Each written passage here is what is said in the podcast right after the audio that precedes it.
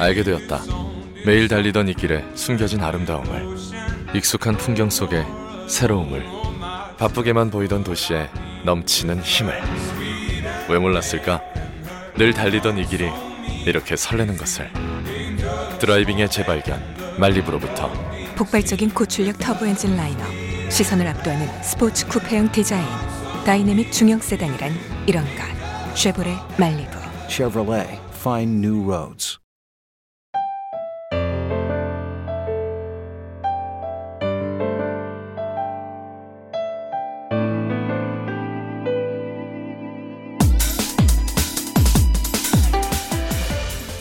어느 날 문득 창가 책상에 놓인 그것들을 무심히 바라보다가 아, 참 아름답다, 그렇게 느낀 적이 있습니다. 가로와 세로의 이상적인 비율, 저 단호한 직각의 고요함과 단정함, 사려 깊은 함구와 믿음직스러운 과묵함. 그렇지만 일단 입을 열면 그 무엇보다도 재밌다는 것을 우리가 알고 있죠. 그중 하나를 집어들어 봅니다. 손안에 들어와서 맞춤하게 잡히는 느낌, 그리고 솜처럼 가볍지도 돌처럼 무겁지도 않은 존재감도 딱 적당하죠. 그것을 넘길 때 내 검지 손가락 끝은 마치 얇은 단면을 쓰다듬으면서 내려오는 듯한 한 장을 가려주게 됩니다. 배운 적 없는 그 동작을 손은 어떻게 그렇게 잘하는 걸까요? 어느 밤에는 나의 지문과 종이의 살결이 마찰할 때의 그 느낌, 그 소리까지도 좋아지게 됩니다. 그런 순간이면 깨닫게 되죠. 아, 내가 정말 사랑하게 됐구나. 글자들은 줄지어서 기어가는 개미들처럼 보이기도 합니다. 그 작고 검은 몸들이 꼬물거리면서 이렇게 나에게 오고 있는 거라고요. 그러니까 좋아하지 않고 베길 수 있겠습니까? 그래서 커트 보네거트도 이렇게 썼나 봅니다. 책을 절대 포기하지 마세요. 책은 느낌이 아주 좋으니까요. 안녕하세요. 여기는 이동진의 빨간 책방입니다.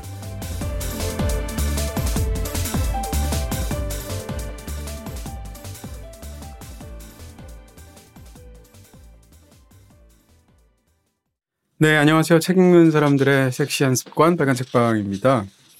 책을 좋아한다는 것은 진짜 그런 것 같아요. 단순히 책의 내용만이 아니라 책을 둘러싼 모든 것을 좋아하는 그런 느낌이라는 생각을 하게 되고요. 저는 사실 책처럼 완벽하게 생긴 그런 물건도 없다고 생각하는 그런 쪽인데요. 아, 책 자체의 아름다움, 책을 읽을 때의 행위, 책을 사거나 빌리는 과정에서의 우리가 하는 것들, 뭐 이런 것까지 사실은 전부 다 좋아하게 되죠. 자, 어떤 사람을 사랑하게 되면 그 사람의 모든 것을 사랑하게 되잖아요. 그 사람의 단점까지도 아, 저거 좀 고쳤으면 좋겠어 이런 생각이 들지만 그것조차도 어, 사랑스럽게 느껴지는 어떤 부분이 있게 되는데 책도 그렇지 않을까라고 생각을 해보고요.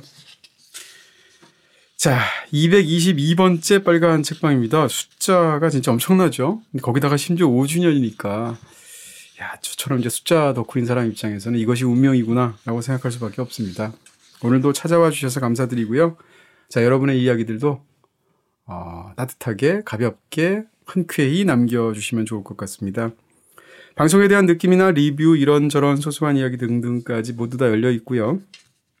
페이스북이나 트위터, 팟빵이나 아이튠스, 위스터마우스 게시판 등등등 편한 곳 어디든지 이용하시면 됩니다. 저희가 다 찾아서 알뜰하게 쓰고 있으니까요. 자, 방송에서 소개된 네 분께 선물 전해드리고 있는데요. 이모와 조카 두 분이 빨간 책방 들으면서 만드신다는 에코백이죠. 아울스 앳홈에서 정성스럽게 만든 핸드메이드 가방 드립니다. 빨간 책방 컨셉 맞춰서 빨간색으로 만들고 있는 일명 로스코백 보내드리고요. 한 분께 드립니다. 이어서 피터 앤코에서 만드는 유럽식 홈메이드 시럽 코디얼인데요. 물, 탄산수, 우유 같은 것에 넣어서 건강 음료로도 즐길 수 있다고 합니다. 리뷰 당첨자 세 분께 스파이시 진저 코디얼 그리고 라벤더 레몬 코디얼 세트 보내드립니다.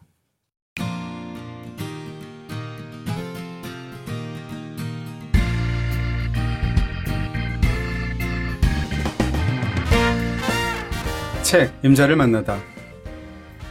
네, 이번 주 책 임자를 만나다에서는 찬옥케이의 소설 일삼육칠 이 소설에 정말 나머지 부분들을 샅샅이 저희가 다뤄보도록 하겠습니다. 빨간 책방의 찬옥케이자 빨간 책방의 관전도 이다혜 작가님 모시도록 하겠습니다. 어서 오세요. 네, 안녕하세요. 네, 자, 지난주에 저희가 뭐 뿌렸던 거 포함해서 네. 다 속속들이 수고해 주실 거죠? 그리고 이번 주에는 저희 스포일러가 많기 때문에 책을 저희가 얘기하면서 중간에 너 이거 스포일러다 싶으면 한 번씩 말씀을 드릴까 봐요. 아니요. 다 스포일러야. 그러니까 이 부에 대해서는 저희가 스포일러를 전제할 수밖에 없고 아니면 진짜. 얘기를 하나도 할 수가 없어요. 그래서 다 스포일러다라고 생각하시고요. 만약에 어, 이 소설을 사실 솔직히 얘기해서 방송 듣는다고 책 다 보시는 거 아니잖아요. 우리 솔직히 똑같고 얘기해서. 그래서 혹시 뭐 그냥 방송으로 이 소설 책을 소화하시고 싶다 그러면 상관이 없고요. 네. 근데 이 소설을 꼭 읽겠다. 이러시는 분이라면 어, 일 부를 다 듣고 이 부 듣기 전에 책을 보시는 게 더 좋지 않겠나? 그렇죠. 네. 하지만 저희가 스포일러를 많이 하겠지만 이 책에는 정말 많은 스포일러가 있고요. 맞아요. 그리고 우리가 아무리 말해도. 네. 말해도 다 할 수도 없고. 음. 그리고 최종적인 스포일러는 저희가 하지 않을 것이기 때문에. 할 건데? 하려고 그러는데. 어, 하려고. 아, 알겠습니다. 그래야지. 저도 마음을 단단히 먹고. 네, 스포일러를 노출하는 게 중요한 게 아니라 그 스포일러가 굉장히 중요한 그렇죠. 작품에서 의미가 있어서 얘기해야 될 것 같아요. 사실 이 시간 역순으로 가는 이유가 네네네. 거기에 있으니까요. 바로 그렇습니다. 자, 사방에서 이제, 이제 팟캐스트 끄는 소리가 막 들리면서. 어. 스포일러래! 이러면서 이제. 자, 그럼 얘기를 해보도록 하겠습니다. 근데 솔직히 얘기하면 스포일러 알고 봐도 재밌습니다. 알고 봐도 재밌고요. 네. 그리고 아마 저희가 여기 여섯 작품을 다 얘기할 수는 없을 거예요. 그렇기 때문에 이 작품이 왜 이렇게 정말 영화로 만들기 좋겠다 생각을 했던 게 캐릭터가 분명하기도 하거니와 거기에 더해서 뭐라고 할까? 중간에 이렇게 그 검거 작전 같은 게 펼쳐지면서 막 총격전하고 이런 부분들이 나옵니다. 근데 그런 곳에서의 박진감 같은 게 아, 글로 읽기 때문에 또 좋은 게 있는 거예요. 맞아요. 물론 예, 음. 영상으로 봐도 굉장히 좋겠죠. 근데 음. 책으로 읽을 때 정말 뭐라고 할까요? 그 약간 게임할 때 이렇게 음. 왜 일 인칭 시점으로 슈팅 게임 같은 거 하면 네. 이렇게 이쪽 봤다가 저쪽 봤다가 이런 피했다가 문 뒤에서 누가 나오고 이런 거 있지 않습니까? 네. 근데 그거를 글로 너무 잘 썼어요. 그런 부분들은 직접 읽으셔야 또 맛볼 수 있는 것이기 때문에 음. 네, 꼭 한번 보시라고. 도입부에서 그럼 이 여섯 개의 작품 중에 뭘 제일 좋은지 뭐 얘기해 보시겠어요? 지난주에 저희가 떡밥을 또 했으니까. 저 좋아하는 게 좀 많아가지고. 하나만 얘기하셔야 됩니다. 그러니까 하나만 어떻게 얘기를 하나요? 하나 저 뭐, 일단 첫 작가의 번째. 작가의 말 이러는 거 아니야? 네. 안 돼요? 네, 안 됩니다. 네. 저는 네. 음, 아. 이 죄수의 도의라고 하는 작품도 음, 굉장히 좋아. 두 번째 작품. 요, 예, 예. 하나만 하는 거였죠. 네, 네 그렇네요. 죄수의 도의. 음.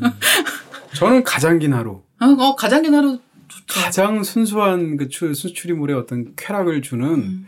가장 잘 쓴 얘기 같은 느낌? 개인적으로는. 그렇죠. 그 제목도 작품. 잘 지었어요. 음. 그러니까 이 가장 긴 하루라는 거는 이제 말씀해 주셨던 여러 가지 그 홍콩의 중요한 시점들 중에서 일단 여기 등장하는 관전도에게도 굉장히 중요한 그렇죠. 은퇴하는 날이고 바로 그날의 이야기고 음. 그날 관전도는 또 중요한 결정을 해야 됩니다. 맞아요. 자기가 은퇴한 다음에도 계속해서 이 홍콩 경찰에 컨설팅을 하는 일을 할 것인지 말 것인지를 정하는 날인 거예요. 근데 그와 더해서 이제 이 홍콩의 중국 반환을 앞둔 한 달 정도 앞둔 상황에서 이십오 일밖에 안 남죠. 네. 네. 이제 일이 벌어지는 거기 때문에 이게 굉장히 중요한 데다가 음. 그다음에 또 한 가지는 경찰물의 클리셰가 있어요. 경찰 음, 음. 경찰물일 수도 있고 아니면 다른 액션 영화일 수도 있지만 영화 속에서 은퇴 마지, 그러니까 마지막 근무일인 형사가 등장하면 보통 그 사람은 죽습니다. 음. 그런 경우가 굉장히 많아요. 음. 그래서 뭐, 아, 뭐, 오늘이 은퇴야, 막 이러면서 막 사람들이 음. 파티해주고 이런데 갑자기 긴급한 사건이 벌어지고, 음. 그래서 뭔가 문제가 크게 되면서 이런 얘기들이 많거든요. 근데 우리는 너무 재밌는 게 이미 알고 있죠. 죽으면 안 되죠. 뒤에 한참 더 나와야 되는데. 그렇죠. 네. 앞에 이미 나왔으니까. 음. 우린 이미 관전도가 몇 살까지 살았는지를 아, 알고 시작하는 앞치구나. 거예요. 네네. 네. 그래서 아무리 이 등장인물의 이 뒷부분에서 위험을 겪고 있어도, 그래. 나중에 너네들 잘 이렇게 성공해서 여기까지 왔지 이런 느낌으로 볼 수 있다는 것도 좀 독특한 그런 부분이었던 것 같아요. 네, 그렇습니다. 사실 이제 저는 추리소설은 그렇게 많이 읽은 편이 아닌데요. 근데 소설을 읽다 보면 이제 많은 분들이 사실 일반적으로 그 예를 들면 우리가 이제 인접 분야 중에서 추리 만화, 추리 애니메이션 음. 이런 걸 생각할 수 있잖아요. 근데 거기에 대해서 폄하하는 생각들이 있잖아요. 네, 그럼요. 근데 찬옥 K가 인터뷰한 걸 보니까 실제로 대만이나 홍콩에서 추리 소설에 관한 어떤 그런 그 열기나 시장이나 이런 것이 굉장히 약했는데 음. 지금처럼 지금이나마 그런 붐을 가져오게 된 결정적인 이유는 사실은 소년 소년 탐정 김전일 어. 혹은 탐정 코난 네, 명탐정 코난, 명탐정 코난 이 두 작품에 상당 부분 비치고 있고 그것은 두 작품의 분명한 공이다라고 음. 밝히고 있어요. 그러니까 실제로 그런 그런 것을 어려서부터 이제 명탐정 코난이나 소년 탐정 김전일 같은 걸 티비나 책을 통해서 보게 되면 만화를 통해서 보게 되면 그 사람들이 자라서 그런 유사한 장르 그렇죠. 소설들을 계속 읽는다는 겁니다. 그런 의미에서 그 공이 있다라는 얘기를 분명히 하고 있고요. 그 다음에 이제 주인공, 이, 이 책을 쓴 차노케이가 가장 좋아하는 그 소설을 밝혔는데, 요코미조 세이시의 우리나라에도 나온 옥문도라는 아, 작품이 보셨어요? 네, 봤죠. 아, 네. 그래요? 가, 과연 훌륭한가요? 저는 못 봤습니다. 재밌어요. 재밌고, 아, 네. 지금, 그러니까 소년탐정 김전일 같은 것과 연계해서 생각하면 더 음. 납득이 가는 부분이 있는 거죠. 음. 그러니까, 그, 요코미조 세이시의 네. 그 긴다이치 코스케 시리즈 자체가, 네.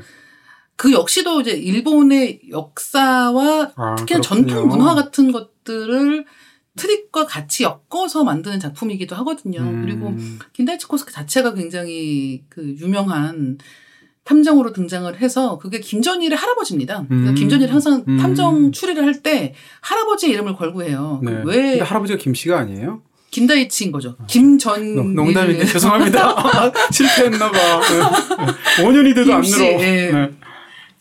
그렇네요. 네, 근데 죄송합니다. 네. 예, 제가 긴다이치 너무 진지했네요. 제가 약간 이런 왜 누구나 자기가 파는 분야에 대해서 굉장히 진지해지지 않습니까? 그래서 그래서 어쨌든 그 긴다이치 코스케가 할아버지라는 설정으로 등장을 또 하기 때문에 어, 그런 면에서는 같이 재밌네요. 엮어서 생각해 볼 수는 음. 있겠네요.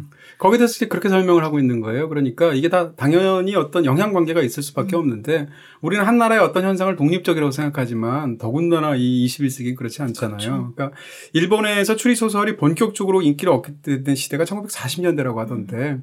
그 사십 년대에서 일본에서 인기가 본격적으로 얻은 이, 인기를 얻은 이유 자체가 어, 구미의 대표적인 무슨 뭐 우리가 알고 있는 수많은 뭐 궤도로팽이라든지 네. 뭐 셜록홈즈라든지 네. 이런 것들이 본격적으로 막 일본에서 인기를 얻으면서 소개됐던 시기가 그 시기래요. 그래서 그 영향으로 그러면 어 그렇죠. 우리도 이렇게 해가지고 만들어진 그 사십 년대 붐이 있었다고 하고 근데 이제 문화라는 것이 이렇게 흐르게 되니까 어 일본의 사실 그 추리소설은 아시아에서 가장 강한 건 일본이잖아요. 그렇죠. 그런 상황에서 일본의 추리소설이 본격적으로 대만과 홍콩에 팔십 년대부터 시작해서 특히 구십 년대에 물밀듯이 쏟아지게 됐대요.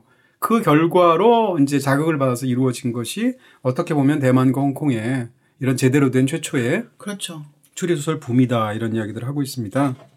자, 그런 면에서도 이제 그 뭐 이 문화들 사이에서 어떻게 물결이 흐르는가를 볼 수 있는 또 흥미로운 사례가 아닌가. 왜냐하면 일본 자체도 그 물결 자체가 외부로부터 유입이 된 건데 네. 이제는 거기서 이제 유출이 되는 그런 케이스니까. 그렇죠. 그리고 그렇게 볼 수도 있겠죠. 어, 경찰물이라는 측면에서 음. 일본 경찰물의 특징이 있어요. 네. 일본 경찰물을 보시면.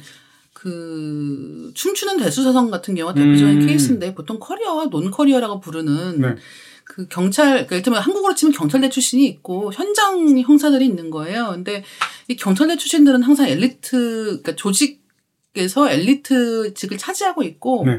큰 사건이 벌어지면 이 양쪽에 마찰이 있는 겁니다. 근데 네. 그런 식의 이야기가 음. 일본 경찰에서 굉장히 중요하게 다뤄지고 있는데 그렇군요. 천삼백육십칠이라는 이 책을 보시면 이제 홍콩의 경우는 그렇진 않은 거예요. 음, 음. 그렇진 않은 것으로 보이고 어, 어떻게 보면은 무슨 부서 간의 알력 다툼 이런 것도 그렇게까지 심한 것 같이 보이지는 않고 음. 그러니까 내사과 같은 곳이 아닌 다음에야 음. 그런 것은 없는 것으로 보이고 오히려 이제 제일 큰 게 여러분 다 이제 무간도를 보셨으면 다 아시겠지만 내부 끈아풀의 문제가 제일 심각합니다. 여기는. 그러니까 내부 끈아풀이라고 하는 것은 이 폭력 조직과 경찰 조직에서 서로 양쪽에다가 스파이를 보내는 거예요. 그리고 그렇게 시간이 한참 흐르는 거죠. 근데 그 상황에서 이제 폭력 조직 쪽에서도 눈치를 채고 이제 내부에 있는 끈아풀들을 다 죽이는 방식으로 정리를 하기도 하고 또 우리 쪽에 와 있는 끈아풀을 역으로 이용하기도 하고 그런 음. 것들이 이 작품에서 굉장히 중요한 어떤 네. 트릭들로 등장하고 있죠. 전형적인 무간도 같은 방식이라고 네. 말씀할 수 있을 것 같고요. 이 구조에 관한 얘기까지 하고 나서 이제 일부에 들어갈 수 있을 것 같습니다. 이 구조가 너무 중요하니까 그러면 이 소설을 사실 반대로 쓰면 되잖아요. 근데 굳이 왜 이천십삼 년부터 시작해서 그렇죠. 대략 십 년 단위로 해서 육십칠 년도까지 여섯 개의 챕터로 이렇게 역으로 진행되게 되는가. 어떻게 보면 굉장히 비슷한 게 사실은 박하사탕이죠. 네.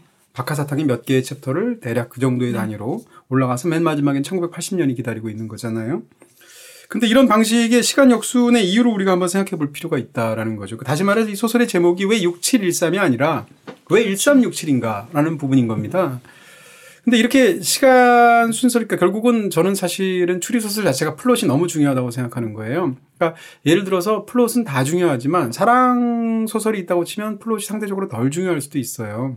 근데 추리소설은 필연적으로 플롯이 너무 중요합니다. 이유는 추리소설에서 반전이 가능한 이유는 이 저자가 쉽게 얘기하면 떡밥들을 통제하는 방식 때문인 거잖아요. 네. 떡밥이 분명히 있는데 그걸 초반에 다 알아놓게 까놓으면 소설이 재미가 하나도 없잖아요. 그러니까 그중에서 감출 것은 감추고 뭐 살짝 덮을 것은 살짝 덮고 노출할 것은 노출한 다음에 네. 맨 마지막에 어떤 결론을 도출하는 방식이니까 어, 추, 플롯이 중요할 수밖에 없겠죠. 거기다가 이 소설은 심지어는 그것이 이제 챕터마다 이 과거로 회귀하는 방식으로 쓰고 있는데 그것이 네. 중요할 수밖에 없다 이런 얘기를 일단 전제하고요. 네. 그래서 그 역순으로 간다고 했을 때 네. 어, 공교롭게도 처음에 등장하는 작품 같은 경우는 정말 그냥 본격 미스터리인 거예요. 음. 그래서 이제 내가 보여줄 수 있는 추리소설은 이런 것이다라는 걸 선언하는 것 같은 작품이 딱 등장을 하고 네. 이제 그 뒤로 갈수록 거기에 더해서 이제 캐릭터극 음. 또 거기에 더해서 사회파로서의 매력 같은 것들을 점점 농도를 바꿔갑니다.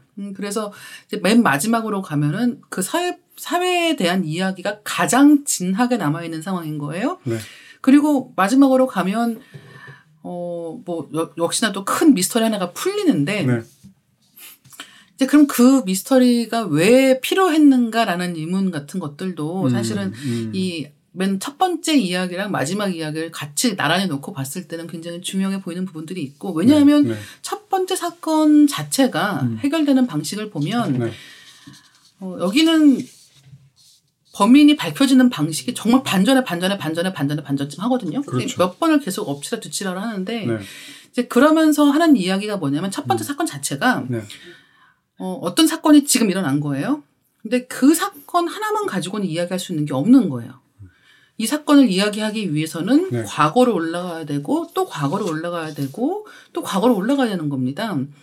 그럼 그 사이에 어머니가 이 가족의 이제 구심점이었던 어머니가 돌아가셨고 그 전에는 이제 이 집의 장남이 세상을 떠났고 또 그 전에는 이런 식으로 이렇게 이야기가 쭉 돌아가면서 결국은 아주 먼 과거에 벌어졌던 어떤 일 때문에 지금 이 사건이 벌어지는 식의 구성인 거예요. 음. 그렇다고 했을 때 이 구조가 책 전체에서 반복되는 거죠. 결국은 옛날에 벌어졌던 어떤 것이 지금의 이런 것들까지 연결이 되고 있다는 것이고 그게 네. 사건도 그렇지만 음. 홍콩이란 사회 전체를 음. 보여주는 하나의 메타포이기도 한 거예요. 그렇습니다. 네. 이야기에서 한번 순서를 이걸 만약에 육십칠 년도부터 이천십삼 년이라고 우리가 가정을 해보면 어떻게 느낌이 달라질까라는 겁니다. 만약에 순서를 바꿔서 뒤에서부터 우리가 일반적인 소설처럼 구성을 했다고 치면 어떻게 느껴지냐면 전체가 어, 루어 샤오밍의 성장기 같은 느낌일 맞아요. 거예요. 맞아요. 그러니까 애초에는 그렇게 어리버리하고 사실은 그 의협심이나 자기의 어떤 정의에 대한 갈망은 있었지만 능력이 그만 못했던 사람이 이 관전더라는 그 인물을 이제 정말 훌륭한 사부를 만나서 점점점 각성하고 네. 실력도 늘고 그러다 막판에는 문제를 서, 선배 없이 또 그렇죠. 척척 해결하다가 마침내 선배를 떠나보내는 네. 그런 얘기하면 우리가 알고 있는 그냥, 그냥 전형적인 어떤 그런 성장담 네. 사, 사, 상대적으로 마음도 훨씬 더 푸근해질 수 있는 그렇게 끝나겠죠. 근데 그렇게 하지 않고 이걸 반대로 만들어버릴 경우는 어떤 일이 벌어지게 되냐면 상대적으로 왜가 중요해집니다. 음. 구조를 역전시켜버리면 구조를 역전시키지 않으면 왜라는 걸 우리가 생각을 못해요. 왜냐하면 결과를 보지 못하기 때문에 왜라는 것은 지금 우리가 결과를 목도하면서 왜 지금 현재 이 사실이 벌어졌는가를 과거에서 네. 인과론으로 캐는 게 와이라고 할 수 있잖아요. 근데 이 상황에서는 만약에 결론을 먼저 주니까 우리는 아, 왜 이렇게 됐지? 음. 왜 이 사람이 이렇게 천재지? 혹은 뭐 어, 로어는 어떻게 하다 이렇게 됐지? 이런 걸 그렇죠. 생각하게 되니까 그것이 과거로 한 챕터씩 넘어가면서 우리는 그 근원을 캐들어가는 방식으로 네. 보게 되거든요. 근데 이게 일반적인 소설의 방식이라면 그런 질문을 하지 않는다는 거죠.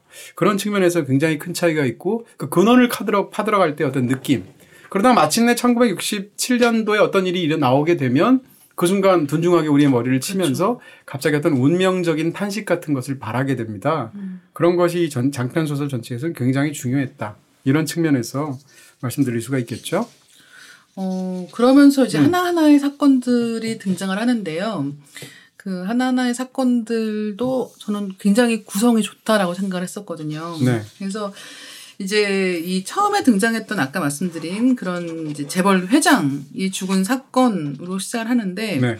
첫 번째 사건을 보면 네. 책 이 첫 번째 단편의 제목이 음. 흑과 백 사이의 진실이라고 되어 있습니다. 네. 그럼 이제 여기서 흑과 백은 무엇인가라고 생각이 드는데 음. 이 흑과 백이라는 게 선과 악이라는 것도 되지만 사실은 요새 예스랑 노밖에 할 수 없는 그렇죠. 이 관전도의 음. 상황을 보여주는 것 같기도 음. 하고 또 한 가지는 이제 맨 마지막에 사건이 해결되는 방식인 거예요. 예를 들어서 제가 굉장히 좋아하는 범죄물 중에는 그 섹스피어의 오셀로를 빼놓을 수가 없을 것 같은데 그렇다면 범죄를 저지르는 사람들의 패턴이라는 게 있는 거죠. 어떤 사람은 음, 음. 그러니까 뭐 아까 일부에서 말씀하셨던 음. 이런 탐정이나 형사 캐릭터 역시도 현장파이냐 뭐 좀 더 두뇌파이냐를 놓고 음. 나눌 수 있다면 범민도 마찬가지라는 거예요.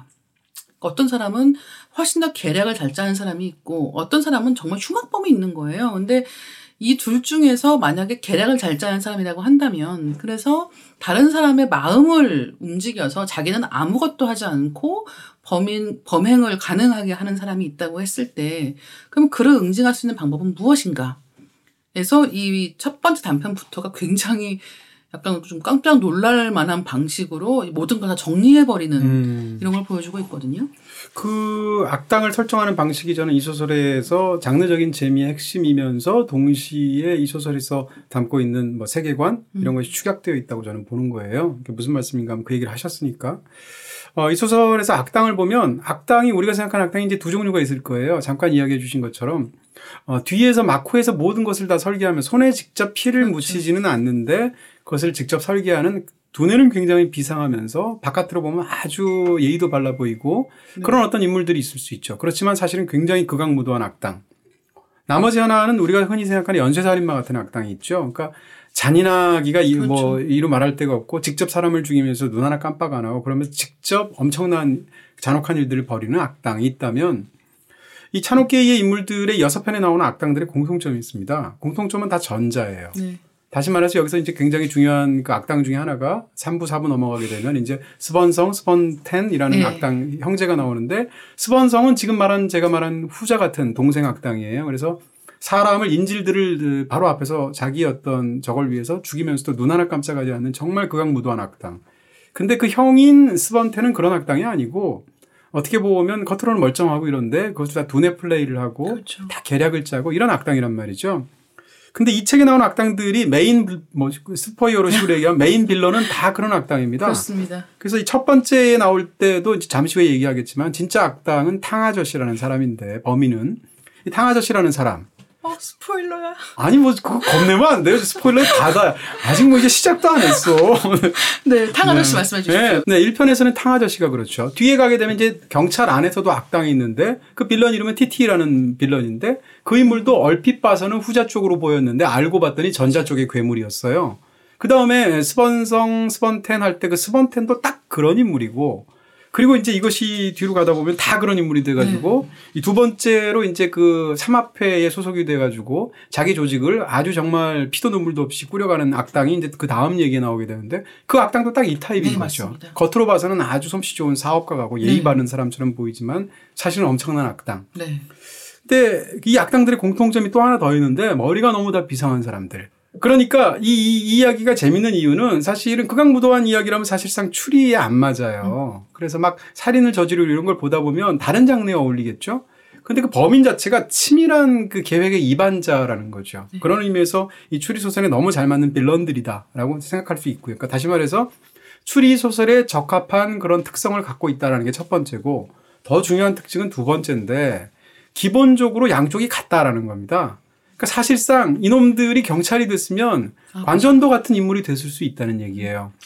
그런 의미에서 굉장히 중요하다는 얘기고, 이 맨 마지막에 잠시 후에 우리가 맨 뒤에 말하겠지만 마지막까지 잊고 나면 그런 감정이 너무 커지거든요. 음. 그런 의미에서 하나같이 악당들이 한 사람인 것처럼 이런 성격을 공유하고 있다라는 것이 사실은 이 소설의 어떤 세계관, 맞아요. 혹은 이 소설의 어떤 핵심 메시지랑 관련이 있는 굉장히 중요한 설정이다. 이렇게 얘기할 수가 있겠죠. 그리고 이제 그렇게 어, 어떻게 보면 음, 음.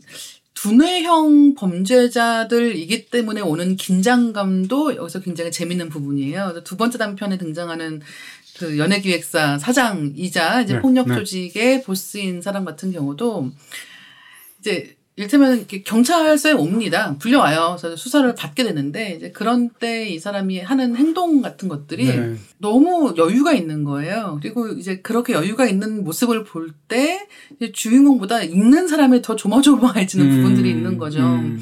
과연 이렇게 머리가 좋은 사람을 속여 넘길 수 있을 것인가. 그리고 음. 심지어는 그 러시아우밍이 성공하는 것처럼 보입니다. 잘 속여 넘긴 것처럼 보이는데 그때 이제 관전도가 뚜둥 이렇게 등장해가지고. 음.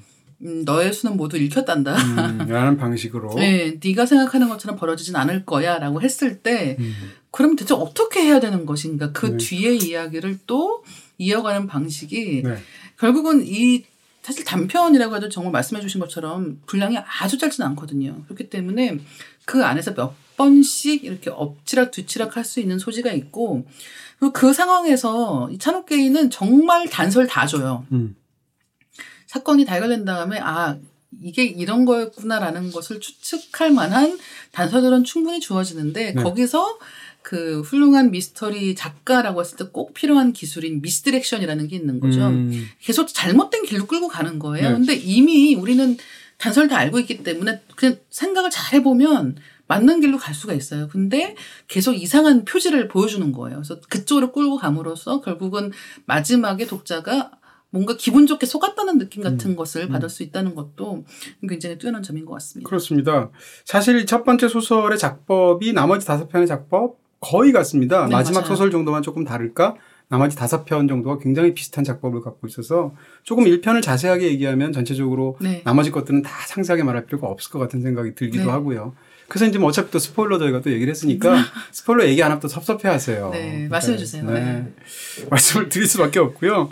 지난 시간에 잠깐 말씀해 주셨는데 사실은 내부적으로 처음에 이제 이야기가 추리가 되는 과정에서 어, 이 첫째 아들은 오래전에 죽었죠. 십 대 시절에 약간 아버지랑 사이가 굉장히 안 좋았고 그렇죠. 약간 망나니 같은 느낌이 있었는데 그런 상황에서 교통사고로 죽게 됩니다. 근데 둘째 아들이 사실상 이 그룹을 승계하는 위치에 있고 셋째 아들이 있는데 셋째 아들도 약간 제멋대로인데 아버지랑 사이가 안 좋죠. 둘째는 아버지랑 사이가 좋았어요. 근데 셋째 아들은 사진작가가 되고 싶어합니다. 근데 집에서는 무슨 소리냐. 가업을 네가 네. 같이 이어받아야지라고 해서 아버지랑 사이가 굉장히 안 좋은 상황에서 관객 입장에서는 아 셋째가 죽였구나 이렇게 생각할 확률이 굉장히 높겠죠.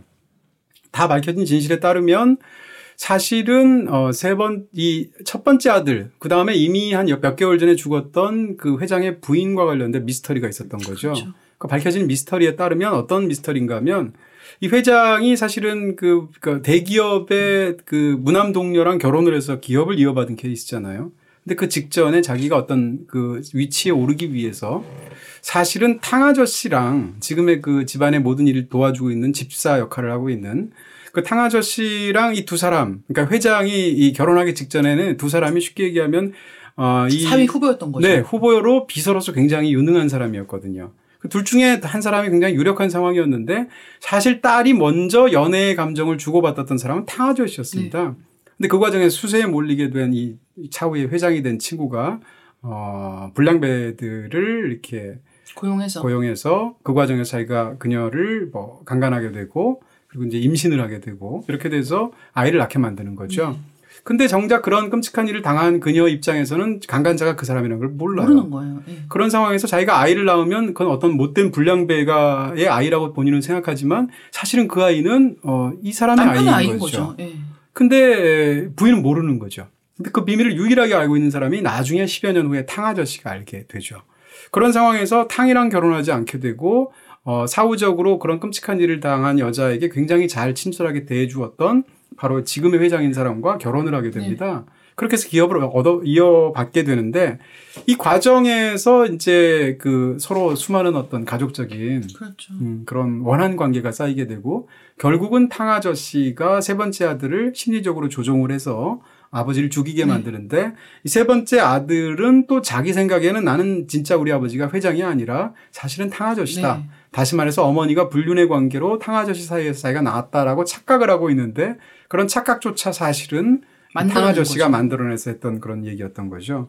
그렇게 해서 이 모든 것을 이 로전더가 밝혀내서 결국은 탕 아저씨가 잡히게 되는 그런 얘기입니다.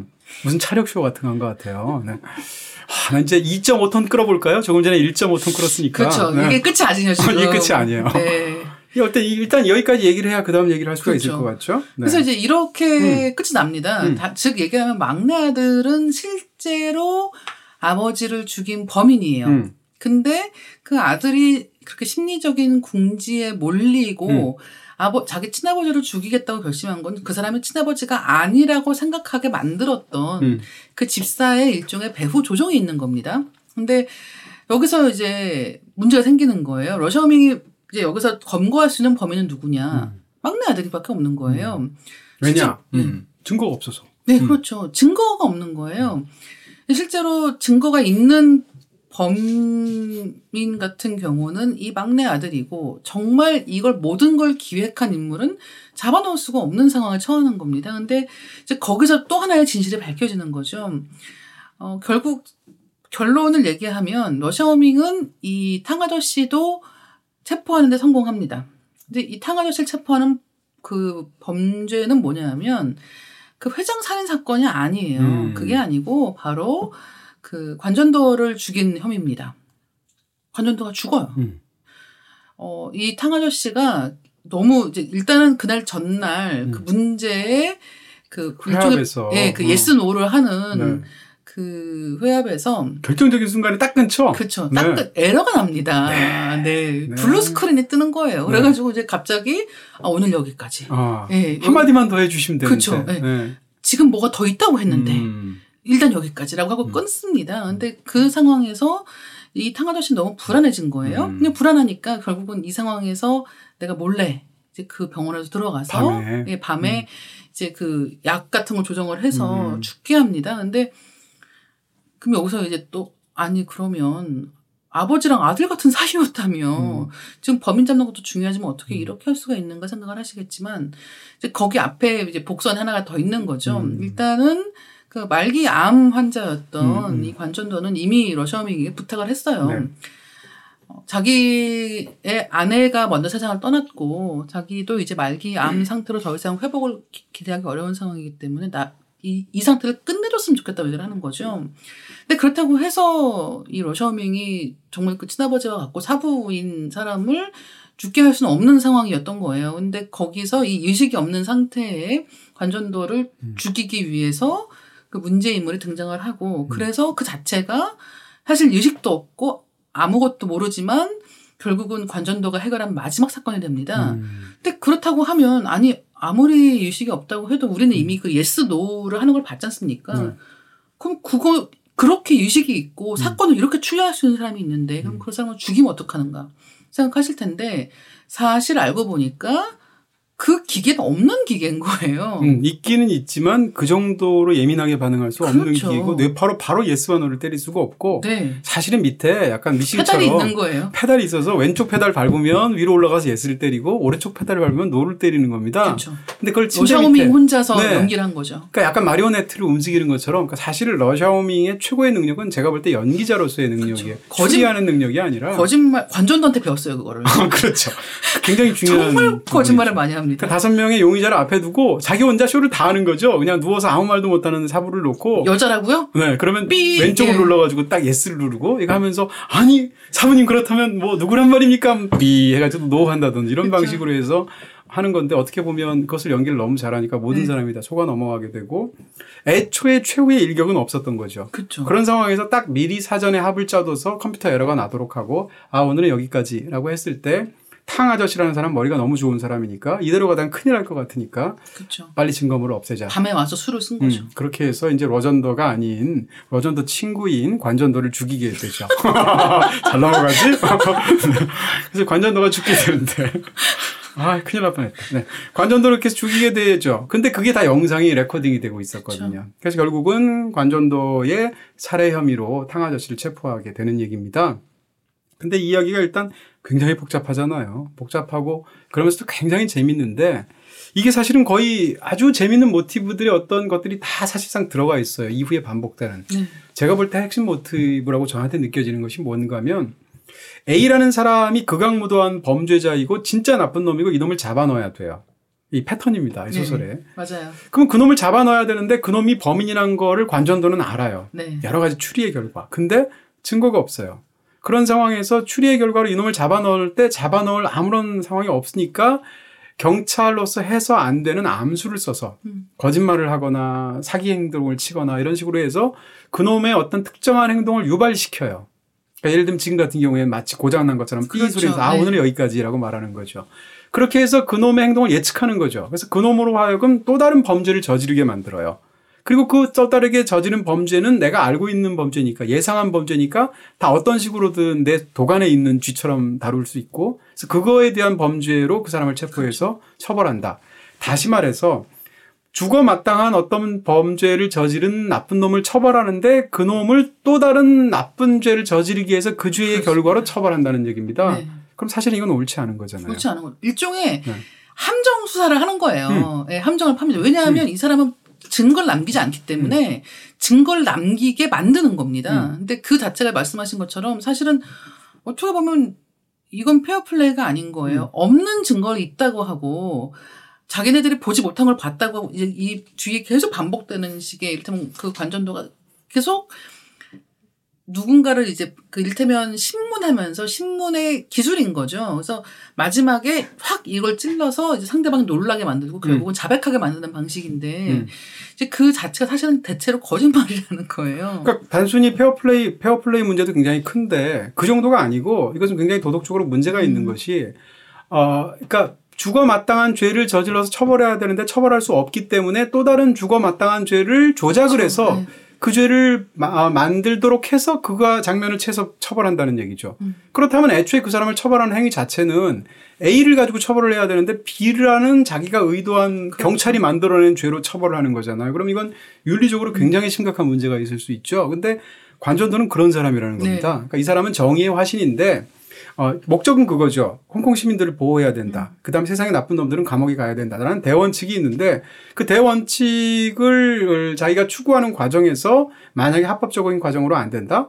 그럼 불법적인 방법도 맞아요. 서슴지 않고 하는 사람인 거예요. 그냥 자기가 상대하는 악당들과 같은 방식으로. 그렇습니다. 그런 면에서 어떻게 보면 약간 다크나이트 같은 느낌도 음. 있고 그다음에 약간 어, 해리 켈러헨 같은 느낌도 있어요. 음. 더티 해리라는 칠십 년대 굉장히 유명한 형사인데 불구하고 법 외적인 방법으로 그렇죠. 막 총으로 범인들을 처단하잖아요. 근데 이 사람은 직접 처단하는 사람은 아니지만 그런 면에서 관전도에 관한 이 이야기들은 그 자체로 스릴러에서도 굉장히 재밌지만 아주 중요한 어떤 윤리적인 난제를 같은 걸 갖고 오는 거예요. 네. 그것은 뭔가 하면 옳은 목적을 위해서 상대적으로 옳지 않은 방식을 용인할 수 있을 것인가라는 문제인데 어떤 사람들은 사실 용인할 수 있다고 생각할 수도 있죠. 왜냐하면 어차피 범죄자 없는 좋은 세상을 만들기 위한 거니까. 근데 어떤 사람은 네, 네. 옳은 방식은 완벽하게 옳은 방식이라고 하기는 음. 굉장히 힘들죠. 그러니까 예를 들면 이제 음. 그게 일테면 머리로 하는 것과 이 마음으로 하는 생각이 좀 같, 매번 같지는 않지 않습니까? 근데 이제 예를 들면 어, 아무리 극악무도한 범죄를 저지른 사람이라고 하더라도 자신의 변호할 수 있는 권리는 충분히 보장되어야 하고 수사 과정에서 자백을 하지 않는다고 해서 폭력을 가할 수는 없단 말이죠. 그런 것들을 보장하는 것이 어떻게 보면 뭐 문명화된 민주사회에서 이런 범죄 혹은 악을 다루는 방식이라고 했을 때 이제 그런 부분에서는 약간 비껴나가는 부분이 분명히 있는 인물인 음. 것이죠. 지금 말씀하신 대로 이제 인권 문제도 있는데 인권 문제도 가장 중요하죠. 그렇지만 그 문제 못지않게 지금 조금 전에 말한 거에 연장선상에서 말을 한다면 세상에 존재하지, 아, 존재할 필요가 전혀 없었던 범죄를 맞네. 조작하는 거예요. 조작, 그러니까 범죄를 만들어내도록 하는 거죠. 가끔은 이건 사실상 교사나 음, 그렇죠. 어, 사주나 이런 쪽의 범죄를 형사가 저지르는 거잖아요. 음. 그것도 사람을 죽이게 하는 거잖아요. 그렇죠. 그러니까 그런 측면에서 본다면 이 관전도의 방식은 단순한 그냥 좀 지름길로 앞서가는 방법 정도가 아니라 음. 심각할 정도로 문제가 되는 방법일 수 있다는 얘기예요. 그런데 이 사람은 그런 사람인 거죠. 네.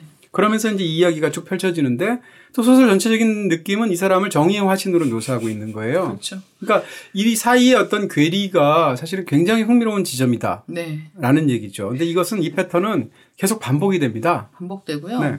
그리고 이제 맨 첫 번째 사건에서 그 병실에, 그러니까 관전도의 병실에 사람들을 모아놓고 음. 러셔밍이 이제 관전도를 소개할 때 뭐라고 하냐면 네. 사건 해결률 백 퍼센트라고 해요. 말을 되느냐고 합니다. 그래서 음, 사람들이 음. 백 퍼센트가 어딨어라고 음. 하는데 백 퍼센트라는 거예요. 근데 일단 그 우리가 다 알고 있는 거죠. 백 퍼센트가 어떻게 가능해. 하지만 가능할 수 있다면 지금 말씀하신 것처럼 단순하게 정정당당한 추리와 이런 음. 것만으로 해결되지 않는 부분들은 음. 이런 다른 정말 편법 혹은 탈법적인 방식을 동원해서 자기가 해결을 해왔다는 것을 염두에 두고 우리가 봐야 된다는 것이고 음. 여기에 실린 여섯 건의 사건 말고도 무수한 사건들에서 아마도 관전도는 음. 이런 방식을 사용했을 것이다라는 추측이 가능한 부분인 거죠. 네, 그렇습니다. 근데 이 이야기는 이제 뒤까지 가게 되면 굉장히 중요한 부분하고 단순히 맞닿게 되는, 맞닿게 되는데 뭔가 하면 이제 마지막 이야기까지 가게 되면 육십칠 년도에 여기 책의 기술에 따르면 이제 좌파 폭동이라고 네. 명명된 그런 어떤 굉장히 중요한 사건이 일어나죠. 그렇죠. 일부에서 제가 말씀드렸습니다만 당시 어떤 정치적인 맥락 속에서 상대적으로 친중적인 테러리스트들 그러면서 굉장히 민족주의적인 테러리스트들 우리가 영국의 압제하에서 있을 수 없고 경찰은 이런 영국인들의 주구가 아니냐라고 그렇죠. 욕을 하는 어떤 일단의 테러리스트들이 있고 거기에 대해서 아무리 니네가 이제 뭐 설사 그것이 옳은 목표를 할지라도 무고한 사람들한테 이렇게 폭탄을 터뜨려서 사람을 죽이고 하는 것은 너무 나쁜 정말 나쁜 놈들이다 해서 그것을 진압하게 되는 경찰의 논리가 있다는 거죠. 근데 테러리스트들의 논리가 사실은 지금 러전도의 논리랑 굉장히 비슷할 수 있다. 러전도는 옆집에 사는 친구인데 이름이 같아가지고 두 사람이 어렸을 때 친했대요. 네. 근데 걔는 좀 잠깐 보내고 관전도. 아, 네. 근데 그 마지막 이야기에서 또 같이 사는 친구가 등장하지 않습니까? 네, 네, 그 사람 굉장히 중요한 인물인데. 살려주셔서 감사합니다. 네. 그래서 관전도 얘기를 다시 이제 그 연장선상에서 얘기한다면, 그러니까 관전도의 방식이 어떻게 보면 테러리스트의 방식과 비슷한 거예요. 네. 테러리스트들이 이 육 부 마지막에 등장하는 방식이 뭔가 하면, 우리가 결국 하는 것은 정말로 민중이 해방되는 사회, 더 이상 영국의 압제하에서 중국인이 굴종을 당하지 않는 사회란 말이죠. 그렇죠. 그런 좋은 목표가 있다고 쳐봐요. 그랬을 때 그 좋은 목표를 위해서 그냥 민간인들이 죽을 수도 있는 테러를 저질러도 된다. 왜냐하면 이 사람들의 희생은 결국 고귀한 희생이고, 결과적으로는 우리의 독립 같은 것을 앞당겨오고 이런 좋은 세상이 올 것이니까 라고 주장한단 말입니다. 네. 근데 이 주장을 약간 좀 그 골조만 추려서 얘기하면 관전도의 방식하고 비슷하다는 거예요. 관전도의 방식이라는 건 사실은 그 어떻게 보면 완전히 같지는 않죠. 완전히 같지는 않지만 결국은 옳은 목적을 위해서 중간의 과정에서 경찰이 막 거짓말도 하고 사기도 치고 심지어는 거대한 범죄를 도둑질도 네. 하죠. 그리고 거대한 범죄를 모의하잖아요. 네. 그래서 사람들을 마치 마리오네트처럼 가지고 놀기도 하는데 이런 방식이 결국은 같다는 거죠. 뒤집어서 얘기하면 이 소설의 끝에가, 끝에 가게 되면 관전도일 수도 있었던 어떤 인물이 나오게 되잖아요. 네, 맞아요. 근데 관전도일 수도 있었는데 그놈은 알고 보니까 굉장히 나쁜 놈이 되잖아요. 소설을 다 보고 나면. 그러니까 사실은 이 둘이 다르지 않다라는 거고 그랬을 때 흑과 백의 차이는 무엇인가 라는 것을 어떻게 보면 질문하는 소설처럼 보이기도 한다는 거예요. 그런 면에서 사실은 주제의 핵심하고 닿아 있다. 뭐 이런 설명을 드릴 수가 있습니다. 어, 이 작품들이 지금 말씀하신 것처럼 이 관전도라는 인물을 쭉 추적해가는 과정이에요. 처음에 첫 번째 단편을 보고 나면 음. 아 이거 러셔민 얘기구나라는 생각이 들거든요. 특히나 그 결국은 알고 보니까 이 인물이 전혀 정말로 그러니까 정말로 의식이 없는 것이었다. 예스 노고 뭐고 이런 건 다 없었다라는 사실을 알게 된 순간 아 이것은 결국은 러시아밍의 원맨쇼고 음. 이제 그의 이야기겠구나라고 생각하고 이야기를 따라가다 보면 결국은 그게 아닌 거죠. 그렇죠. 이 이야기에서 가장 크게 성장하고 그렇죠. 있는 인물은 관전도고 그 관전도가 결국은 이 경찰이라는 일을 선택하는 그 최초의 순간을 마지막 이야기가 보여주고 있는 거예요. 근데 네. 그 마지막 이야기에서 지금 말씀하신 그런 뭐 폭탄 테러를 모의하고 그, 거, 그 사건을 해결하고 이런 과정에서 굉장히 좀 복잡한 일들이 발생을 하는 거예요. 예를 들어서 처음에 이제 이런 경찰들을 도와서 뭔가 이 사건을 해결하는 거에 좀 기여를 할 수 있겠다 생각했던 것은 일단은 자기가 추리가 가능하기 때문인 거죠. 음. 자기는 이미 지금 여기 뭔가 보이는 거예요. 네, 네. 그러니까 사건을 해결해주고 싶은 것도 있지만 또 한 가지는 아 괜히 저 좌파들이 지금 문제를 일으켜서 나나 지금 같이 살고 있는 이 형이라고 하는 사람들의 앞날을 막는 건 아닌가 이런 생각을 했던 거죠. 그래서 그냥 그 정도의 마음을 가지고 이 사건을 도우려고 했던 거예요. 근데 경찰들이 그 사건을 다루는 방식은 경찰들은 일단 일단은 그런 거죠. 그 살려야 될 사람들의 목숨에 경중이 있는 거예요. 음. 높은 사람이 음. 만약에 이 사건에 겨, 관련이 돼 있다고 한다면 네. 그것은 당장 해결해야 될 굉장히 시급한 사건이 되지만 네. 그 상대적으로 그렇지 않은 지역에서 어떤 사건이 음. 발생할 가능성이 있다고 했을 때는 네. 그것은 상대적으로 방치하는 수순을 밟게 됩니다. 그리고 그것을 본 순간 이 관전도라는 인물은 이렇게는 할 수 없다. 그러니까 때문에 누군가 저 사람들을 위해 싸워야 한다라는 생각을 갖게 됩니다. 그래서 그게 결국 이 앞에서 봐왔던 관전도라는 인물의 캐릭터적인 특성을 어떻게 보면 형성한 최초의 사건 같은 식으로 이제 묘사가 되고 있지만 그럼에도 불구하고 네. 이제 말씀하신 것 같은 어 과연 이렇게 하는 게 옳은가라는 점을 사실 음, 음. 이 앞에 몇 사건에서는 특히나 많이 생각하게 되고. 네. 그러니까 예를 들면 이제 어느 정도 실패로 돌아갈 것을 염두에 둔 사건이 있다고 치죠. 그래서 그것을 통해서 상대를 이제 이 트랩에 엮으려고 하는 거예요. 근데 그 사건을 일단 연출하는 과정에서 상대방이 그냥 우리 쪽에 속게 만들기만 하면 다행이겠지만 그중에 만약에 누가 죽는다고 치면 그 죽음에 대해서는 누가 여기에 책임을 질 수 있을 것인가 같은 문제들은 답하기가 어려운 부분이고 이제 이 소설은 그런 부분들을 그냥 약간은 적당히 흘려넘기고 있는 거예요. 근데 그렇기 때문에 사실 그렇지 않고는 대부분의 장르 소설, 특히나 스릴러라든가 음, 뭐 이런 장르는 거의 성립을 하지가 않죠. 그렇겠죠. 네. 그러니까 예를 들면 카체이싱을 할 때 지금 시장 통을 차가 지나가서 뭐. 네. 지금 뭐 과일 트럭 음. 다 엎어지고 다 보험 들었어요. 아 그, 그런 거였어요? 네. 무슨 건물 무슨 일 층 카페에 차가 막 들이받고 이런 음, 장면들이 음. 연출될 때 사실은 그걸 이제 진지하게 생각하기 시작하면 끝이 없는 거죠. 음. 근데 그렇다고 해서 그걸 이렇게 정말 중요한 캐릭터가 굉장히 음. 중요한 음. 범죄에 가까운 행위를 저지를 때 이제 그것을 어느 정도 이렇게 흘려버리게 만든다는 것을 결정한다는 것도 어떻게 보면 그게 관전도를 잘 설명하는 것이기도 하지만 찬업기에란 작가의 어떤 작가적인 선택을 보여주는 부분이기도 한 것 같아요. 네. 육 부 얘기가 워낙 중요해서 그 얘기를 좀 집중적으로 하다 하려고 하면 이제 이 부에서 오 부까지 얘기는 다시 패턴화되어 있기도 네. 하고 간략하게 조금씩만 이야기하고 넘어가는 게 어떤가 싶어요. 네. 저는 사실 일부의 이야기가 삼국지의 소원 얘기가 아닌가 이런 생각을 음. 하는 거예요. 찬옥계가 그런 말을 한 건 아닌데 이게 딱 무슨 얘기인가 하면 죽은 제갈공명이 그렇죠. 살아있는 사마중다를 내쫓은 얘기랑 굉장히 네. 비슷하거든요. 그래서 그렇게 아닌가라고 생각이 들고 이 편도 마찬가지입니다. 이 편은 죄수의 도인데 이건 굉장히 유명한 얘기가 있죠. 그러니까 죄수의 딜레마라는 게임이 그렇죠. 있잖아요. 두 명의 죄수가 잡혔는데 서로가 사실은 뭐 공범의 관계인데 니네가 둘 다 범인이다. 둘 다 상대도 같이 나랑 같이 이렇게 나쁜 일을 저질렀다라고 고백하지 않으면 그러니까 상대의 죄에 대해서 침묵을 해주면 음. 그러면 두 사람 다 사실은 어, 일 개월만 살게 해준다는 거죠. 근데 반면에 둘 다 사실은 상대가 나쁜 놈이다. 나도 저놈이 진짜 범인이었다라고 서로가 서로를 폭로하게 되면 둘 다 일 년을 사게 만든다는 거죠. 그 다음에 둘 중에 한 사람이 나는 사실은 저 사람을 위해서 침묵을 해줬는데 저 사람이 상대방을 배신을 하면 그럼 배신당한 범인이라고 지목된 사람은 십 년을 살고 저 사람은 무죄방면이 된다라는 어떤 사고 형식 게임인 거예요.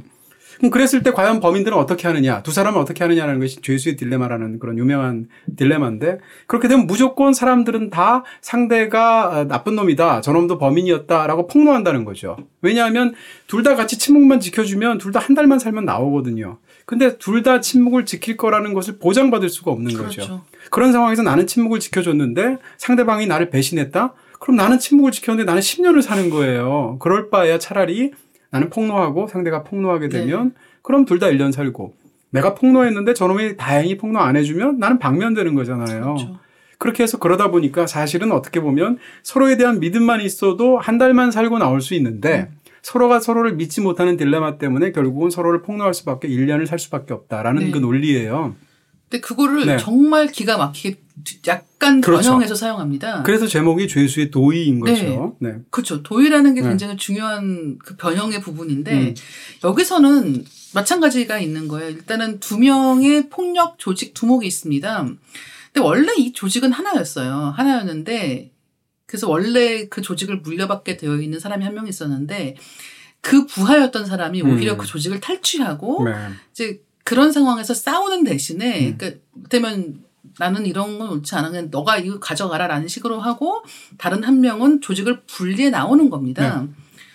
그 상황에서 조직을 탈취한 쪽이 훨씬 더 나쁜 거물이 돼요. 음, 약간 조헌창이라는 그렇죠. 인물이죠. 네. 그 다음에 다른 한 명은 런더러라고 하는 음. 상대적으로 더 도의를 다 지킨다고 하지만 옛날 건달. 예, 옛날 건달인 음. 거예요. 그러니까 나쁜 짓 하는 건 똑같고, 근데 다만 이제 우리 식구끼리는 이런 거 하지 말자라는 식의 걸 갖고 있는 사람인 거죠.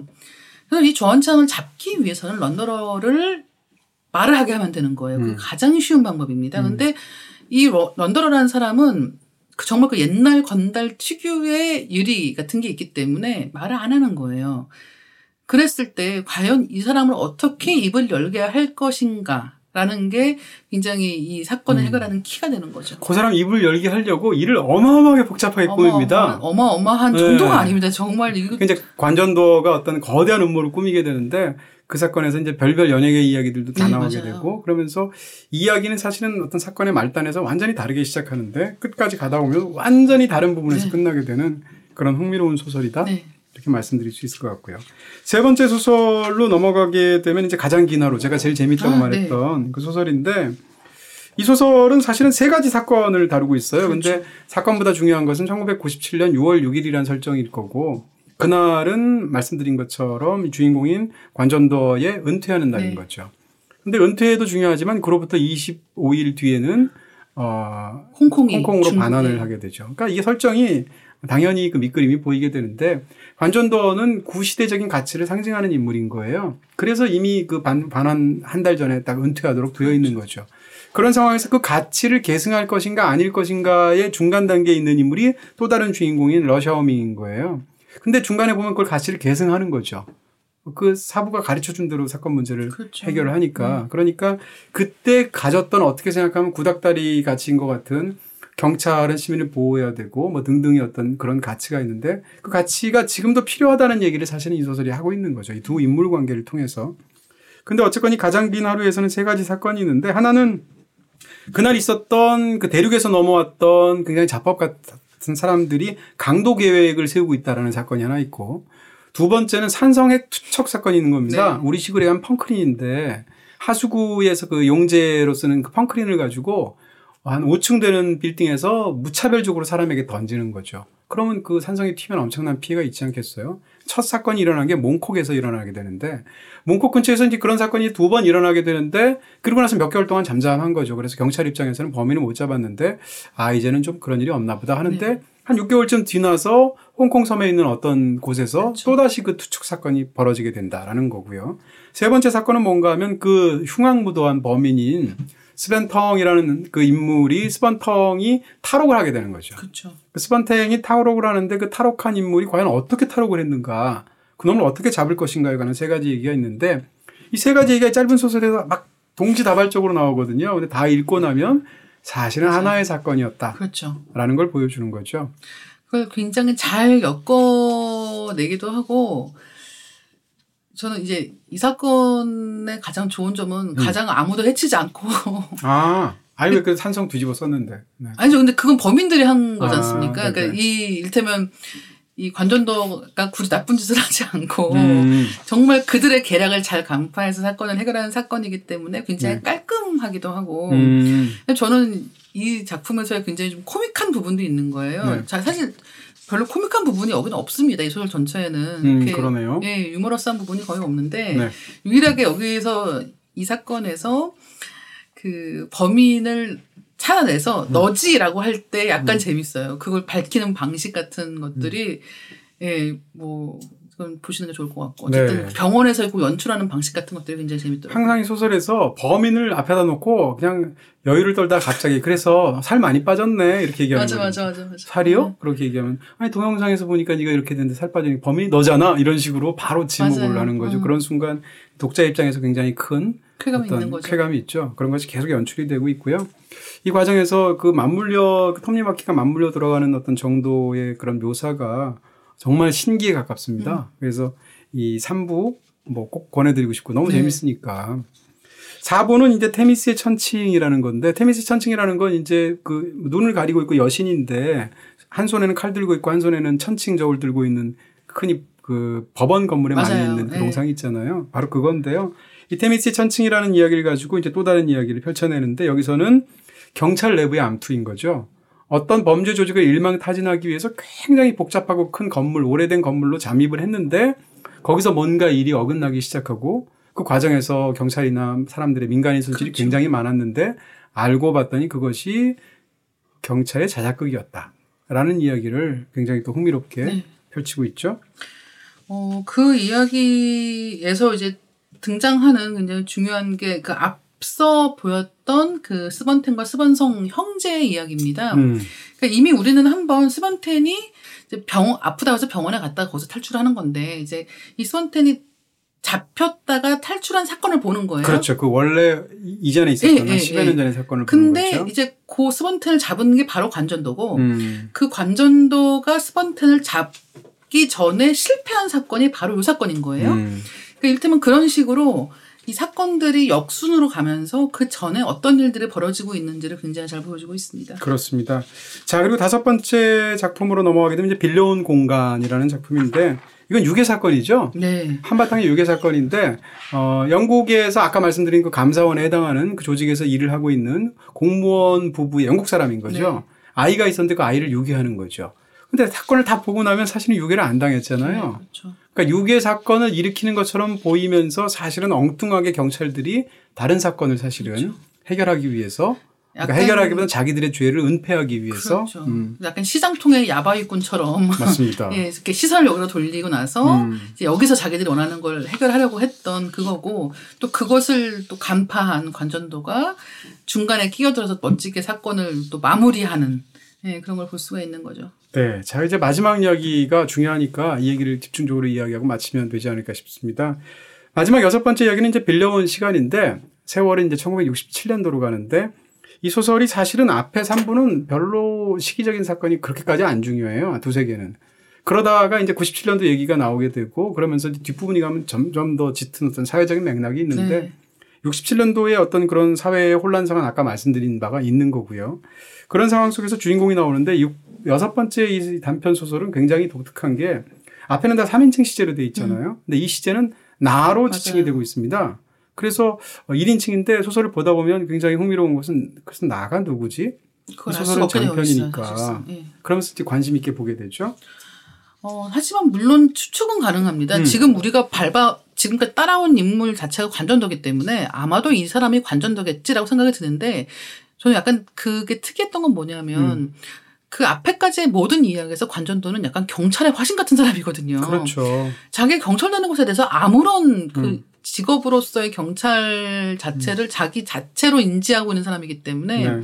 이 나라고 하는 사람이 굉장히 젊고 그리고 이 경찰 일을 할지 말지를 갈등하고 있다는 것 자체가 약간 신선한 거예요. 네네. 그리고 그 상황에서 최초로 이 경찰과 연결돼서 사건을 해결하기 시작하는데 음.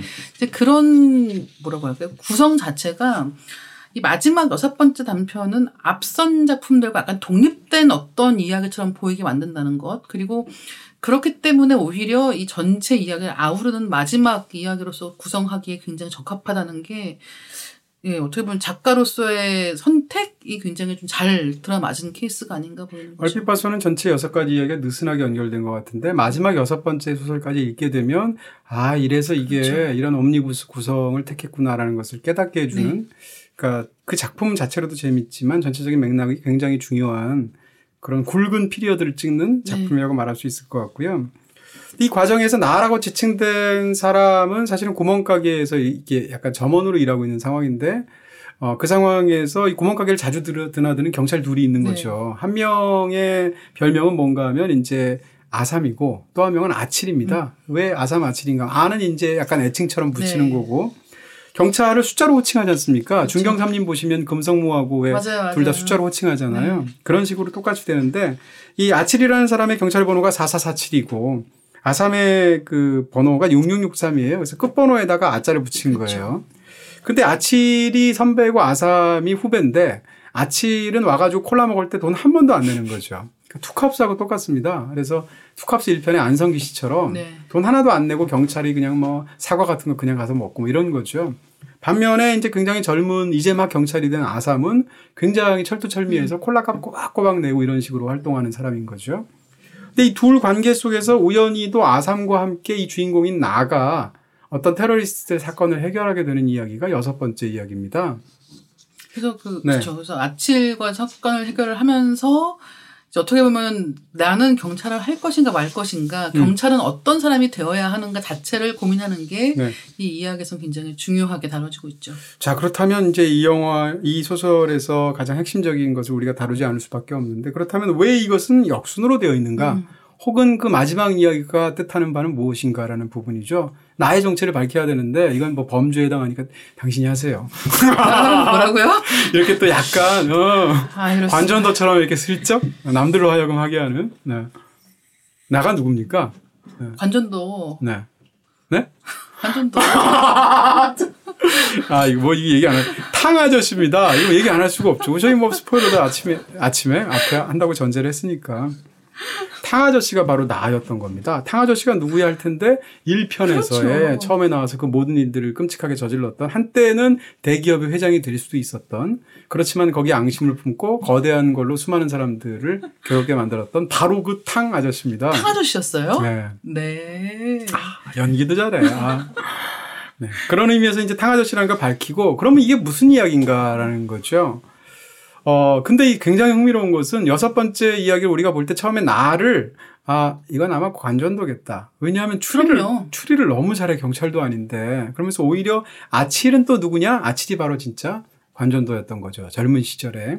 근데, 어, 관전도가 이 나머지 다섯 소설에서 엄청난 천재적인 그런 추리 능력을 보이는데, 이 여섯 번째 이야기에서는 관전도보다 오히려. 그렇죠. 나가 더 추리력이 뛰어난 겁니다. 심지어는, 그, 탕 아저씨를 보고, 그 경찰의 그 영국인 그 음, 윗사람이, 음. 너는 경찰해라 그래요. 음. 너는 이렇게 너무 잘한다라고 하면서 경찰에 응모를, 그러니까 지원을 해보라는 식으로 얘기를 하는 거죠. 그럴 정도의 뛰어난 사람이고, 음. 그러니까 이를테면 앞서 말씀드렸던 결국은 이 관전도라고 하는 사람이 자신의 상단은 악당과 닮아있다라고 음. 얘기를 했을 때, 그럼 그 둘이 닮아있다는 게 어떤 뜻인가. 되면 관전도는 악, 누구보다 뛰어난 악당이 될 수 있었고 그렇다고 한다면 그가 상대하는 악당들 역시 어쩌면 관전도가 될 수도 있었다는 것이죠. 근데 그게 마지막에 사실은 그 나라고 하는 걸 약간 모호하게 하고 이야기를 끌고 가면서 마지막 순간에 누가 누구인지 확 밝히면서 그렇습니다. 약간 예, 정말 많은 생각을 음. 하게 만들더라고요. 그러니까 어, 그때 만약에 사람들이 다 권유합니다. 너무 뛰어나니까 야 너 경찰에 들어와. 음. 이렇게 얘기하고 심지어는 아칠조차도 그렇게 권합니다. 근데 그때 만약에 결심을 하고 경찰에 들어가서 민중의 지팡이가 돼야지 했다면 음. 그 뛰어난 추리력으로 최소한 관전도 정도 됐겠죠. 그렇죠. 근데 그렇게 하지 않았고 다른 길로 이렇게 가게 됐고 대기업에 들어가면서 이런 모든 나쁜 일들을 이제 저지르게 되는 탕 아저씨가 되는 건데 그러니까 이 이야기는 그런 얘기인 거죠. 그러니까 어, 이 소설에서 사실은 마지막 이야기 저 읽기 전까지는 어떤 느낌이 드냐면 선악이 명확합니다. 네. 범인은 타고난 악마들이고 그 다음 관전도 같은 사람은 살아있는 어떤 정의의 화신인 거죠. 그래서 이 살아있는 정의의 화신이 너무나 선명한 흑인 그런 범인을 잡는 백의 이야기인 거예요. 근데 만약에 육 편까지 다 읽게 되면 어떤 의미가 되냐면 아, 이 둘은 반대였을 수도 있구나 라는 생각이 드는 거죠. 그렇게 되면 사실은 그 전까지는 선악이 명확한 어떤 그런 소설이었다면 육 편까지 다 읽고 나면 우리가 느껴지는 것은 그렇다면 대체 흑과 백은 어떻게 다른 것인가에 대한 의문을 제기하는 굉장히 알싸한 운명적인 네. 이야기가 되는 겁니다. 네, 그런 연장선상에서 이 책을 다시 한번 우리가 읽은 내용을 한번 떠올려 보면 사실은 특히 이제 이 책의 전반부에 등장했던 악당들이 어, 일반적인 그 선한 인물과 완전히 구분된다고 생각하지만 뒤로 가면 갈수록 차이가 없었다. 어, 그 사람들도 어떻게 보면 또 다른 관전도일 수도 있었다라는 생각이 자꾸 든다는 거예요. 대표적으로 두 번째 챕터인 죄수의 도의에 나왔던 조한창이라는 이 굉장히 타고난 머리 좋은 악마 같은 인물이라든지 아니면 그 뒤에 나오게 되는 이제 탈옥을 하게 되는 스번텐 같은 인물인데 이 그 러독찰 자체가 이런 말을 하게 됩니다. 어, 이 소설에서 보면 내가 스번텐이라면 아마 이렇게 계획했을 거야 라고 생각하게 되는데 이 말인 즉슨 러독찰이 그 타고난 악마인 스번텐의 머릿속으로 들어가서 감정이입을 해서 그 문제를 해결하는 것이거든요. 그 이 말인 즉슨, 어, 그, 그 범죄자의 타고난 악한 자의 어떤 치밀한 두뇌를 상상하는 것으로서 그 사람이 되는 것으로서 문제를 해결하는 거니까 그런 의미에서 본다면 양자 사이의 거리가 사실상 멀지 않을 수도 있다. 왜냐하면 그것을 잘 상상하는 사람이래야 문제를 해결할 수 있는데 잘 상상한다는 것 자체가 양자 사이의 어떤 비슷한 측면이 있다는 얘기니까요. 마찬가지로 이제 이 소설을 다 읽고 난 마지막에 충격적인 결말이 드러나는 이 빌려온 시간이라는 이 마지막 소설에 있어서 우리는 이 소설의 화자가 왜 그러면 일 인칭일까? 그리고 일 인칭 중에서도 왜 초반에는 아, 이게 관전도의 어렸을 때, 젊었을 때 이야기구나 라고 생각하지만 그게 아니라 다 읽고 나면 사실은 탕아저씨였던 거잖아요. 그러면 왜 일 인칭 소설에서 나를 더군다나 이 중요한 소설에서 맨 마지막 소설을 화자를 관전도가 아니고 탕을 주인공으로 삼았을까라고 생각할 수가 있겠죠.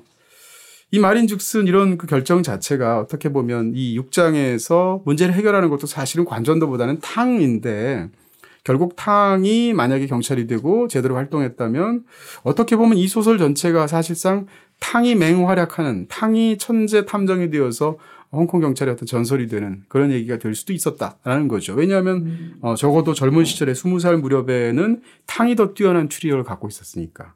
그런 얘기를 본다면 이 소설 전체의 일 장과 육 장을 관통하는 어, 악당이라고 할 수 있는 이 탕이라는 사람의 예전에 스무 살 때의 모습과 어, 지금 이 소설의 일 장에서 드러나는 굉장히 악마적인 계획에 따라서 범행을 어, 직접 실행하게 되는 그런 탕아들 사이에 엄청난 괴리가 있는데 이 괴리 자체가 이 소설에서 어떻게 보면 핵심이면서 탕과 관전도는 사실상 차이가 없을 수도 있다라는 것을 보여주게 되는 그런 충격적, 충격적인 결말로 이 소설이 끝난다는 거죠. 아울러서 이런 부분도 생각할 수 있어요. 이 책의 삼 부에 등장하게 되면 어, 가장 긴 하루라는 이야기 속에서 어, 스번텐이 말도 못하는 상황에서 병원에 이제 있게 되는데 그 상황에서 이제 그 관전도가 들어가서 문제를 해결하죠. 그 바로 앞에서 범인을 직접 이 누워있는 사람이라고 지목하면서 그러면서 펼쳐지는 그 병원 안에서의 엄청난 상황이 이 책의 일부였던 첫 번째 챕터였던 흑과 백 사이의 진실 속에서 어, 러독찰이 사부의 힘을 상상으로 빌어서 그 문제를 해결하게 되는 과정과 그 공간적인 양식 자체가 굉장히 흡사하다는 거죠. 그러니까 어떻게 보면 이렇게 반복되는 그런 구조 속에서 사실은 이 전체의 이야기들을 만들어내고 있다. 이렇게 말할 수 있다는 거고요. 그다음에 그러니까 악의 선천성을 부정하는 결말이 되는 거죠. 음. 마지막까지 읽게 되면. 근데 이것은 그냥 이 구조가 만약에 허물어진다거나 혹은 오 편까지만 읽는다면 그런 주제의식을 캐치할 수가 없겠죠. 그럼요. 그 다음에 두 번째는 그러면 이것이 왜 천구백육십칠 년도에서 끝나는가 왜 제목이 일삼육칠인가라는 점을 지적할 수밖에 없는데 만약에 이 소설이 아까 이야기했던 팔십 년대 이야기에서 강력범들을 잡는 이야기로 끝난다고 한번 생각해 보세요. 거기서 끝낼 수도 있잖아요. 네. 그렇게 될 경우에는 이 이야기가 어떻게 되냐면 이천십삼 년에 지금은 경찰이 사실 시민들의 지지도 못 받고 굉장히 땅이 떨어져 있고 세상은 혼탁하지만 팔십 년대는 참 좋았지. 그렇죠. 라는 이야기로 끝나겠죠. 그러니까 팔십 년대에서 끝나게 되면 이 이야기는 사실상 신라곤의 이야기가 됩니다. 음. 그렇게 해서 아, 또 다른 옛날이 참 좋았다라고 그쵸. 또 다른 황금 시대에 대해서 예찬하는 이야기가 그리워하는. 끝나게 되는. 그렇죠. 근데 그렇지 않고 육십칠 년도에서 끝나는데 이천십삼 년도 지금 엉망진창인데 가보면 육십칠 년도도 엉망진창이거든요. 그럼 이 이야기가 마치 하나의 서클같이 음. 서로 꼬리를 물고 돌아가는 뱀 같은 형상이 돼서 네. 이 소설에서 이런 구조를 다 읽고 나면 어떤 느낌이 드냐면 아, 이 도대체 이, 이 악순환에서 벗어날 방법은 무엇인가라는 어떤 운명적인 탄식을 우리가 바랄 수밖에 없는 그렇죠. 그런 구조의 힘으로 주제의식이 담기게 된다 이런 얘기를 할 수 네. 있는 거죠. 어, 그래서 마지막을 다 읽고 났을 음. 때의 묵직함이라고 하는 게 그러니까 예를 들면 이 작품은 원래 단편이었으니까요. 한 작품을 가지고 이제 이야기를 했을 때 첫 번째 이야기만으로 충분히 완결성이 있지만 네. 그 완결성이 주는 어떤 장르적인 재미와 음. 이게 결국 이 마지막까지 다 완결된 뒤에 이 주는 어떤 재미와 울림이라고 하는 건 약간 비교할 수가 없이 커지는 것 같아요. 이건 정말로 그 눈덩이를 굴려서 거대하게 만드는 것과 마찬가지 상황이라서 음. 어, 마지막 이야기까지도 역시나 그 장르적인 재미의 그런 부분들을 잘, 잘 가져오고 있거든요. 분명히 가져오고 있는데 하지만 거기서도 마지막엔 그야말로 서술 트릭을 쓰는 거죠.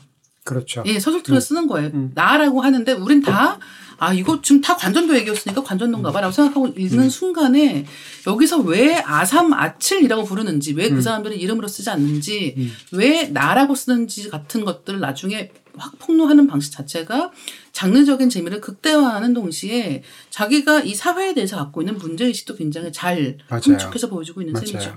이 소설은 사실 이렇게 단편 하나하나씩 읽는 것과 한, 하나하나가 독립적으로 굉장히 재미있는 그런 그 탐정소설 그런 추리소설의 어떤 재미를 갖고 있죠. 그렇지만 이 전체를 쭉 장편소설로 읽었을 때 우리가 느낄 수 있는 그런 주제적인 측면이 분명히 있을 텐데 이게 시간의 역순이긴 하지만 우리가 그걸 머릿속에서 재, 조합을 해보면 이 소설 속에서 사실은 그 최고의 추리력을 갖고 있는 관전더라는 자신의 사부의 그런 뛰어난 추리 능력을 어떻게 보면 또 다른 주인공인 러덕찰, 러샤오밍이 그것을 학습해나가는 과정으로 볼 수 있거든요. 그렇게 얘기하면 어떻게 보면 추리하는 인물로서의 어떤 성장과 학습의 어떤 결과를 보여주는 것이 이 소설의 전체 과정이다라고 볼 수도 있게 되는데 사실은 그 끝에는 자기한테 그렇게 가르쳐줬던 정말 넘어설 수 없는 뛰어난 스승이었던 사부가 결국은 죽게 되는 거지 않습니까? 그럼 그 이후로는 루어 덕찰이 혼자 서야겠죠. 이런 과정 자체가 사실은 반환 이후에 홍콩의 홀로서기를 모색하고 있는 상황하고 일치한다라는 얘기입니다.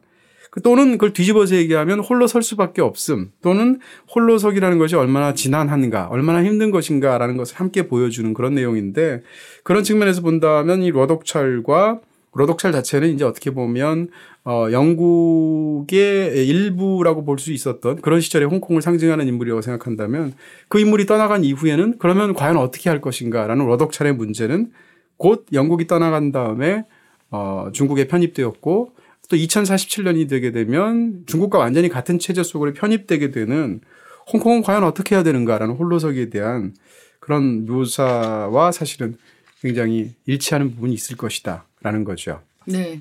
자, 이제 이야기를 어느 정도 정리를 다 한 것 같은데요. 사실 저희가 말한 게 가장 큰 스포일러는 사실은 말을 했습니다. 네. 육부의 이야기니까 그렇지만 그 외에 관전도요? 네. 아, 예. 그렇게 생각해 주시면 감사하겠습니다. 네. 훌륭하다. 나머지 그 수많은 정말 뭐 거의 수천 편에 가까운 수천 개에 가까운 스포일러들은 사실은 하나도 얘기 안 한 거니까 네. 아마 이걸 알고 읽으셔도 사실 재밌을 것이다라고 제안할 수 있을 것 같고요. 네. 이 책이 좀 약간 아쉬운 점은 없었나요? 마지막으로? 음. 아, 아쉬운 점은 음. 저는 근데 이제 이 장르물로 봤을 때의 재미라는 게 굉장히 컸고 음, 음. 사실 아쉬운 점은 아까 말씀해 주신 거예요. 네. 그러니까 이 권전도라는 인물이 결국 이렇게 사건을 추가로 만드는 것에 대해서 음. 어떻게 생각할 것이냐. 그리고 심지어 그거를 또 러시아어미가 음. 완벽하게 어떻게 보면 복붙한 것처럼 잘 음, 음. 또 하고 있는 이런 상황을 음. 어떻게 해야 되는 것인가라는 문제가 제일 컸던 것 같고 음. 그 외에 이제 어떻게 보면 이 작가가 이 이야기를 이렇게 정말 이 조직하는 방식 자체가 굉장히 흥미로웠던 음, 쪽에 속하는 것 같아요. 그렇군요. 기본적으로 굉장히 재미있는 소설이다라는 걸 전제하고 약간 아쉬운 점을 말한다면 구조에 관한 부분인데요. 이 책이 애초에 어, 맨 앞에 서술되어 있던 그 단편 소설로 시작해서 차츰차츰 붙여서 전반적으로는 장편 소설이 된 거잖아요. 그런 면에서 본다면 그런 그, 그 서술 방식이 이 책의 구조에 어떤 좀 약간 모순적인 부분을 만들어냈다라는 게 제 얘기입니다. 무슨 얘기까지 설명을 드린다면 어, 이 책은 시간의 역순으로 설명이 되잖아요. 그래서 초반 단편들을 보다 보면 초반 단편에는 이 두 주인공인 경찰들이 싸우고 있는 악당이 어떤 사람들인가 하면 어, 기본적으로 그 사람들은 범죄자입니다. 타고난 악한 범죄자들입니다. 그런 사람들하고 싸우게 되는데 뒤로 가면 갈수록 마지막 그 세 소설 속에서 등장하는 악당들은 그 악당들이 타고난 어떤 범죄를 저지른 사람이라기보단 경찰인데 경찰 내부에서 부패하게 된 사람들이라고 말할 수가 있는 거예요. 근데 이런 역순으로 가게 되는데 그렇다면 이걸 시간 순서로 보게 되면 이렇게 책의 내용은 시간의 역순이기 때문에 과거의 경찰 내부의 악과 싸우게 된 다시 말해서 적과 피아를 구분할 수 없게 싸우게 된 그 상황은 과거의 일이 되고 상대적으로 선 피아가 명확하게 구분이 되면서 선과 악이 구분이 되는 어, 최근의 현재가 앞부분에 묘사가 되어 있기 때문에 시간 순으로 본다면 가장 최근으로 올수록 경찰이 경찰의 일을 제대로 활동하고 있는 부분을 명확하게 선악 이분법 속에서 서술하고 있거든요. 그 말인즉슨 뭐가 되냐면 이 책의 전반적인 주제는 뭔가 하면 어, 이렇게 이천십삼 년과 천구백육십칠 년의 이야기들을 역순으로 묘사함으로써 아 결국 경찰과 범인이 다르지 않구나.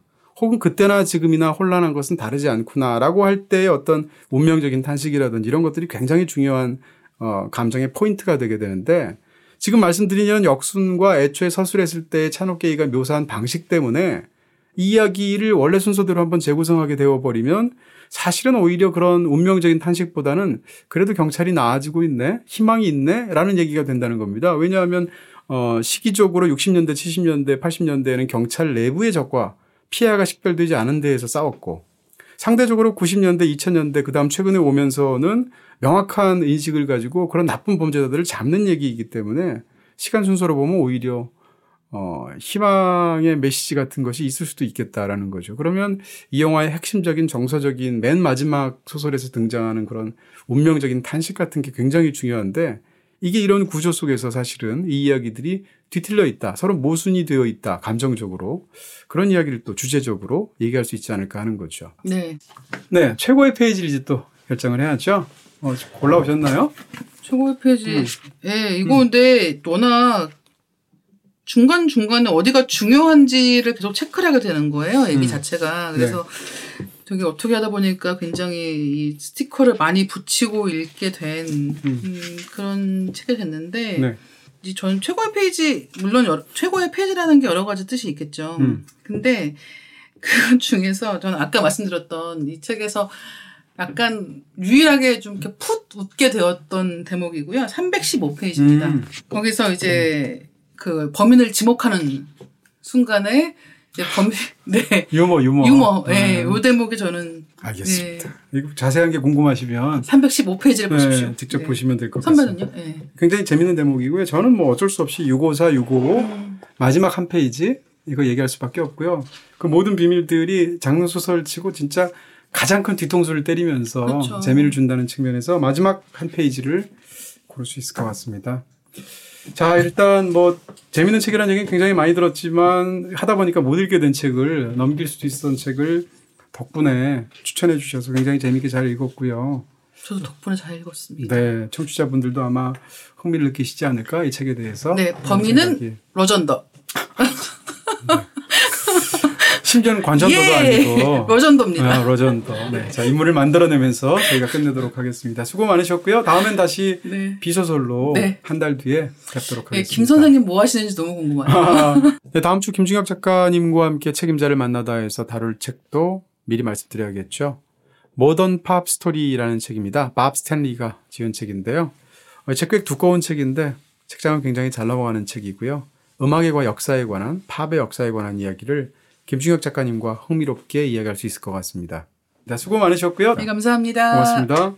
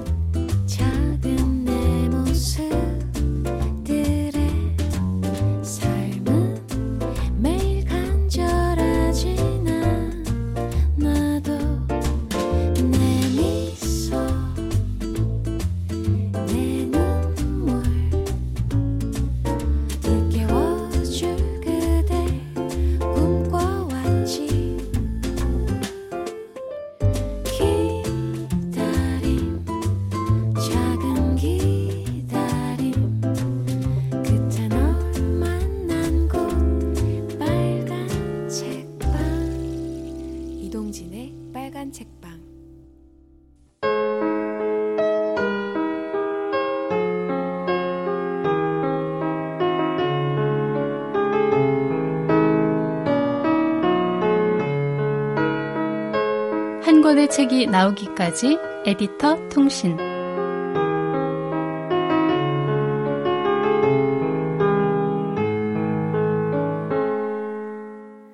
우울한 기분이 들 때는 달콤한 초콜릿 한 조각, 온몸이 으스스한 기분이 들 때는 따뜻한 차 한 잔을 마신 후 평소보다 일찍 잠자리에 들면 좋죠. 이처럼 몸의 이상현상에 대처할 수 있는 방안은 참으로 여러 가지입니다. 그런데 마음은 어떤가요?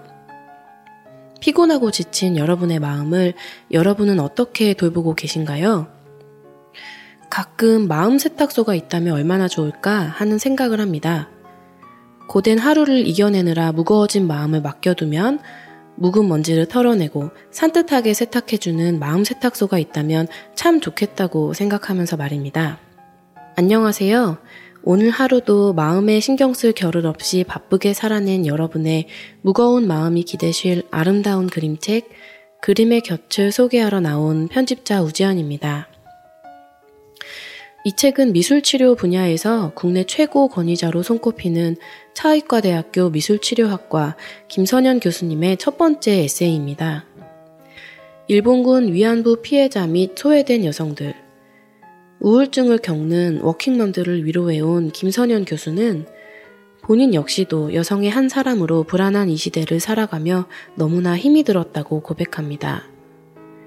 누구에게도 이야기할 수 없는 자신만의 고민으로 마음이 복잡할 때면 조용히 그림을 바라보며 마음을 다스렸다고 하는데요. 그동안의 삶에서 가장 위로가 되었던 명화 팔십여 점을 고르고 골라 이 책에 소개하고 있습니다. 저의 경우는 언젠가부터 그림을 볼 때면 화가는 누구일까, 이 작품이 말하고자 하는 것은 무엇일까 하며 그림의 배경에 주목하곤 했습니다. 아름다운 그림이 주는 순수한 기쁨을 제대로 누리지 못했던 것이죠. 하지만 이번에 그림의 곁을 편집하면서 그림을 바라보는 시선이 조금 달라졌습니다. 어느샌가 그림을 바라보는 것만으로도 조금씩 마음이 차분해지는 것을 느낀 것입니다. 명화를 선정하고 좋은 화질의 데이터를 구하는 작업을 하면서 그림의 순수한 위로를 경험했습니다. 김선현 교수님과 편집자인 제가 느꼈던 그 순수한 아름다움을 독자 여러분께도 오롯이 전달해드리고자 널찍하고 시원한 판형에 그림과 글을 담아냈습니다. 산책을 하면서 작은 풀꽃의 아름다움에 감탄하거나 연두색 풀잎의 싱그러움에 미소 지어본 적 있으신가요? 그런 작은 기쁨을 누릴 수 있는 청취자분들이라면 서점에서 꼭 그림의 곁을 찾아 펼쳐보시기를 권합니다. 먼저 연노랑 표지가 주는 따스한 기운을 듬뿍 받으시고요. 책 속에 다양한 그림들을 펼쳐보세요. 그리고 그 그림들 곁에 오늘도 수고한 마음을 잠시 내려놓고 쉬어갈 수 있다면 좋겠습니다. 가만히 조용히 여러분의 마음을 안아줄 거예요. 오늘도 고생했다고, 당신이어서 해낼 수 있었다고 말입니다.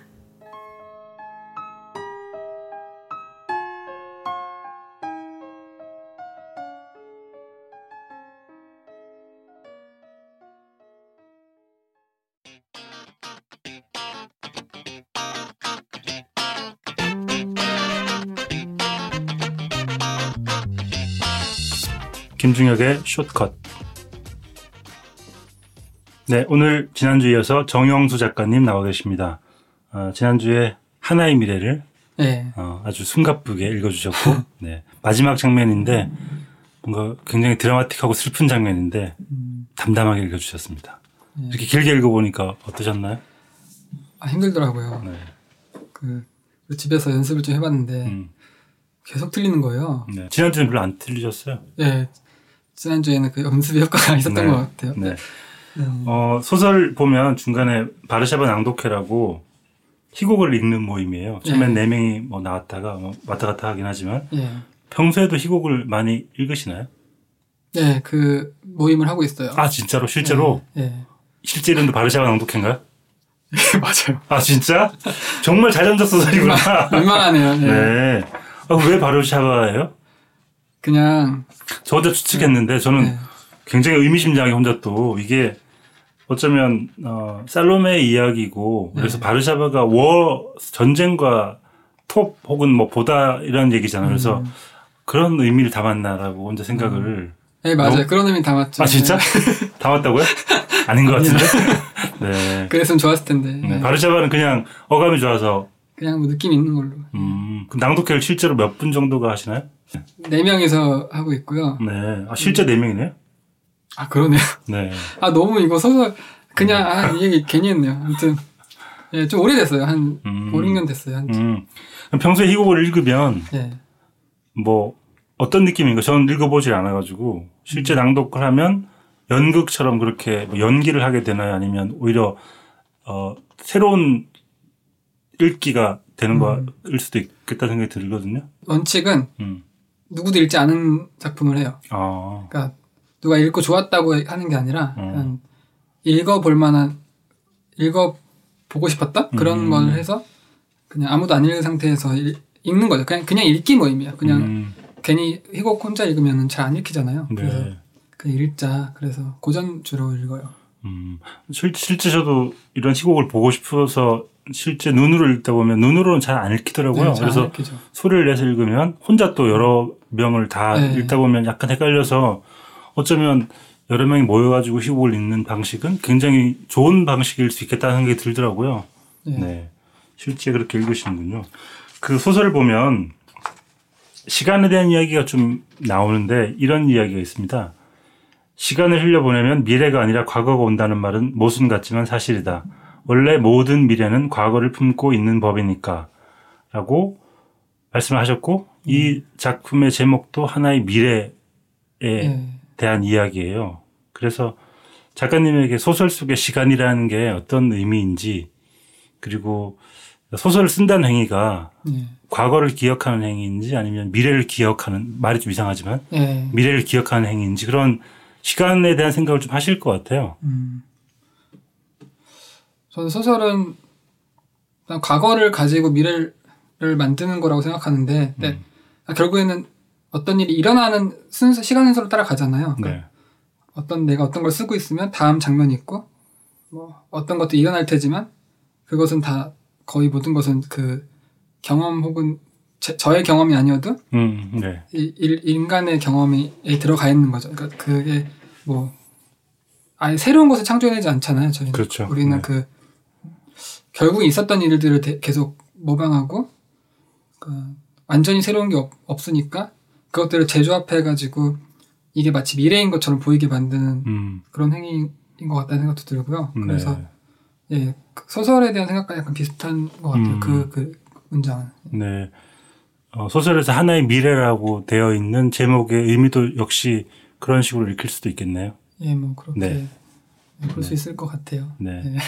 약간 작가들이 저렇게 흘려보내고 어, 소설에서는 실은 이 아, 살로메 이야기가 네. 계속 반복이 되면서 어, 오하나라는 인물을 살로메에 비교하기도 하고 네. 어쩌면 오하나의 아버지가 실제 헤롯 왕인 것처럼 살짝 음. 보이기도 해요. 네. 근데 이 그 살로메 이야기 그리고 요한 여기는 요한으로 안 돼 있죠. 아, 요카난으로. 요카난으로 돼 있죠. 네. 이 이야기를 이 소설에 넣었던 이유는 뭘까요?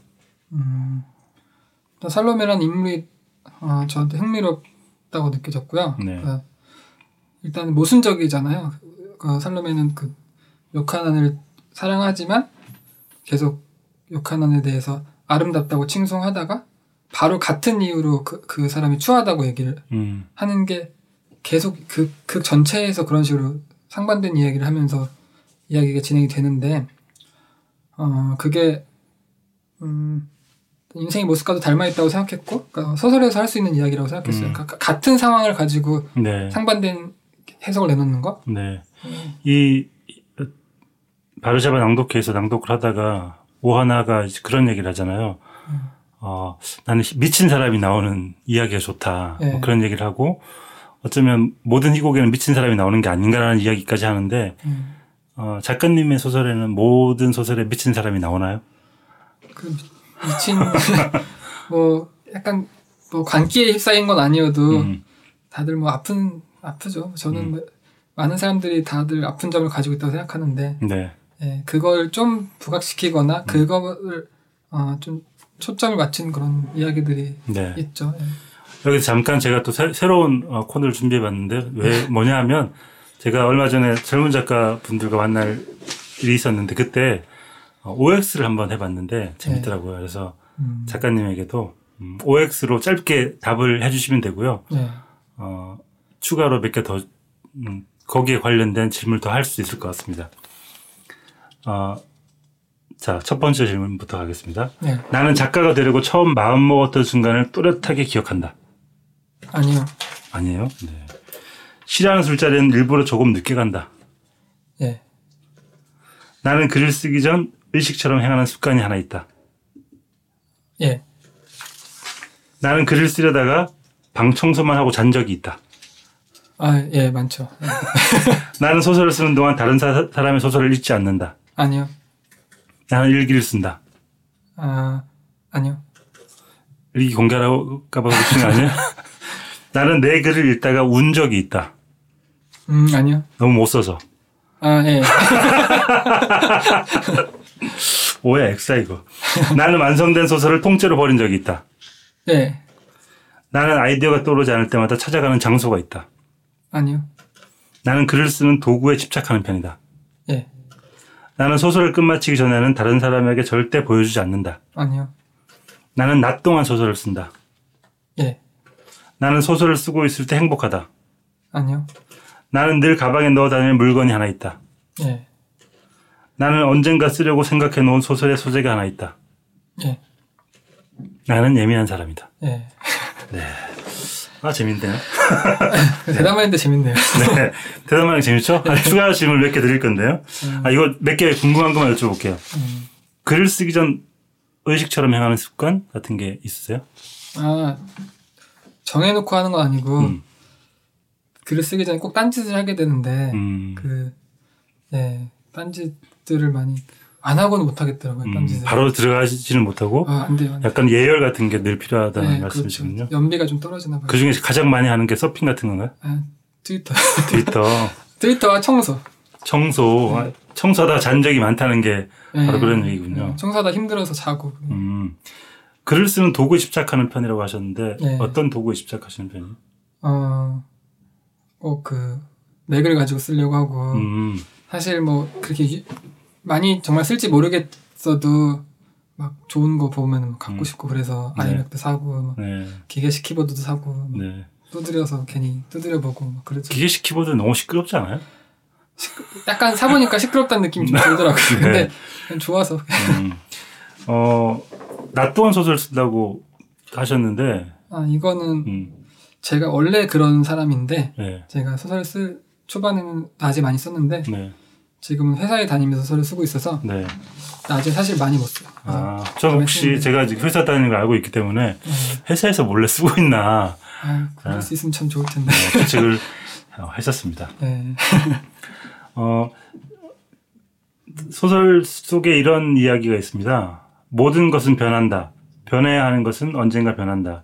변신하는 것들은 다 제정신이 아니다. 라고 쓰셨어요. 변신 이야기를 읽고 있는 그 소설 속 편집자의 네. 이야기인데, 그러면, 어, 이렇게 논리를 살펴보면, 모든 것들이 다 제정신이 아니다라는 얘기예요, 사실은. 네. 그러면 네. 세상이 왜 제정신이 아니라고 생각을 하시는지, 음. 이 소설 속 주인공은 왜 그런 생각을 하게 됐는지. 음. 네. 아, 그렇게까지 확장이 되는구나. 네.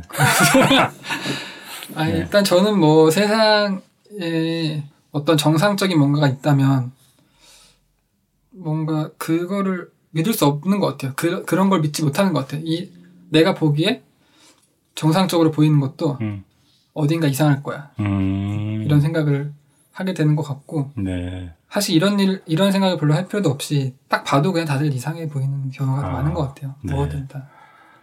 아, 세상에 아무리 평범해 보이는 세상도 작가님이 보시면 어, 어딘가 모르게 이상하게 보이는군요. 네, 그 뭐 이런 얘기 있잖아요. 가족, 우리 가족이 있는데 그 네. 타인들이 어떤 가족을 보면은 어, 밖에서 봤을 때 저, 정상적인 가족인 하나도 없다고 이런 네. 얘기 어디서 들었었는데 네. 그러니까 그런 얘기, 그런 의식을 하면은 제가 저도 이상하고 우리 가족도 되게 이상한 것 같아요. 음. 다들 그렇게 살지 않나 하는 음. 저 뭐 사실 따지고 보면 다들 이상한 측면들이 있고 음. 그게 밖에 멀리서 보면 이렇게 굴곡이 안 보이지만 가까이서 보면 굴곡이 다 보이겠죠. 그 언젠가 써놓으려고 생각해놓은 소재는 네. 어떤 이야기를 킵해두는 건가요? 그러니까 바로 쓰지 않고 놔두는 건 생각이 더 필요한 건가요? 아니면 좀 시간이 지나야 되는 건가요? 어, 원래는 어, 특별히 생각한 한 이야기를 계속 굴렸던 게 아니라 네. 어, 장편 쓴다면 이런 얘기를 써야지라고 생각한 게 있는데 음. 그거를 지금 쓰고는 있어요. 네. 쓰고는 있는데 하나 그냥 있었는데 그나 이야기를 쓰다 보면 이렇게 장편으로 쓰거나 뭐 긴 이야기를 쓰다 보면 약간 거기서 또 파생되는 이야기들 있잖아요. 네. 그런 것들은 이렇게 쌓아두시는 편인가요? 아니면 잘라서 버리는 편인가요? 아니면 어떻게든 우겨놓는 편인가요? 어... 적당해 보이지 않는 사소해 보이는 그런 이야기들. 넌 많이 경험해보진 않았는데 네. 넣는 편인 것 같아요. 어떤 음. 식으로든. 네. 네, 왜냐하면 작가님의 단편은 제가 다 읽어봤는데 거의 네. 읽어봤는데 장편은 어떤 스타일일까 궁금하게 돼서 여쭤보는 거고요. 음, 가독성이 뛰어나다는 말씀을 제가 드렸었는데 네. 문장 자체가 뭐랄까 어, 일부러 한 발 떨어져서 걷고 있는 것 같은. 음. 그러니까 누군가와 같이 걷다가 한 두 발짝 세 발짝 떨어져서 천천히 걷고 있는 것 같은 느낌이 네. 의도적으로 들 때가 있어요. 네. 그런 문장에 대한 생각은 어떠세요? 내가 쓰고 있는 문장에 대해서 뭐 내 문장이 더 아름다워야 된다고 생각을 한다든지 아니면 음. 지금의 어떤 속도 같은 게 좋다고 생각하시는지 뭐. 더 아름다워야 된다는 생각은 거의 안 해요. 왜냐면 음. 제가 뭐 잘 못할 것 같고 네. 제가 그리고 아름다운 소설 예, 많이 감탄하는 편도 아니고 음. 너무 아름다워 버리면 또 어쩔 수 없이 좋아하게 되지만 뭐. 네. 근데 저는 그쪽을 잘할 것 같진 않고 음. 실제 제가 좋아하는 문장은 음, 무르르 흐르는 문장이에요. 그러니까 네. 특별히 걸리는 부분도 없고 특별히 인상적인 부분도 없는, 없는 그러니까 네. 어떤 톤, 톤이 있는 문장? 그런 문장을 좋아하는 것 같아요. 본인의 문장 되게 좋아하시겠는데요? 그러려고 누가 애쓰죠. 애쓰고 네. 있죠. 뭐다. 네. 실제로 정말 읽는데 약간 물이 흐르는 것 같은데 약간 구비를 치는데 그렇게 큰 구비를 치진 않고 음. 쓱 흘러가는 그런 느낌이 저한테는 있었거든요. 그 의도하시는 문장이 저한테 먹혔다는 생각이 드네요. 음, 다행이네요. 네. 네. 어, 마지막으로 이제 장편 얘기를 잠깐 하셨지만 네. 음, 작가님만의 세계? 네. 추구하는 어떤 세계 같은 게 있다면 네. 어떤 걸까요? 그러니까 애호가들이라고 사람들이 이 제목을 생각을 하면 네. 어떤 특정한 뭐랄까 취미 혹은 네. 영역 그런 걸 생각하실 것 같아요. 근데 꼭 그렇지는 않은 이야기들로 네. 묶여 있어서 네. 앞으로 작가님이 어떤 이야기, 어떤 세계를 좀 관심 있게 지켜볼지 궁금하더라고요. 음. 어떤 세계에 관심이 많으신가요? 저는 그 소설을 쓰기 전에 몰랐는데 쓰고 나서 많이 느낀 건데요. 지금 쓰고 있는 것도 그렇고, 그러니까 어, 어떤 사람이 좀 피하고 싶고 그 두려워하고 잊고 싶은 것들에 음. 제가 좀 관심이 많은 것 같아요. 그래서 그것이 드러나는 순간을 좀 그리는 걸 좋아하고 음, 저한테도 그런 게 있는데 그런 어떤 세상에 대한 두려움 그리고 음, 어떤 혐오 그런 것들을 다 포괄해서 어, 자기가 아니었으면 하고 바라는 어떤 것들이 드러나는 걸 좋아. 네. 거기에 어떤 이야기할 거리들이 많다고 생각하거든요. 그래서 네. 좀 더 현실적인 것들에 대해서 더 그리고 싶어 하는 것 같아요. 네. 다음 장편이 대체 어떤 내용일지 네. 궁금하네요. 열심히 쓰고 있습니다. 네. 언제쯤 나오나요? 그 악스트 칠월호에부터 연재를 시작해요. 네. 네. 그때부터 이제 일 화로부터. 이제 와, 칠월호면 이제 마감을 해야 될 때가 곧 다가오네요. 네. 애쓰고 있습니다. 네. 직장 생활도 하셔야 되기 때문에 바쁘지 않을까라는 생각이 네. 드네요. 마지막으로 어, 애호가들이라는 책을 막 집어 들었거나 앞으로 네. 집어 들게 될 미래의 네. 독자들에게 어, 소설에 대해서 한마디 해주신다면 그리고 음. 그분들에게 드리고 싶은 메시지가 있다면? 되게 어려운 질문이 많네요. 네. 네. 어, 일단 뭐 여기까지 오셨으면 네. 어, 손도 자, 대셨고 그러시면 이제 네. 한번 사셔도 좋을 것 같고요. 네. 뭐. 사셨으면 뭐 네. 읽으면 좋을 것 같고 사시면 제가 보기에는 음. 읽는 건 금방입니다. 워낙 네. 잘 읽히기 음. 때문에 일단 사시기만 하면 될 것 같아요. 네. 앞으로 그러면 많은 활동 부탁드리겠고요. 네. 어, 나와주셔서 감사합니다. 네, 감사합니다. 네.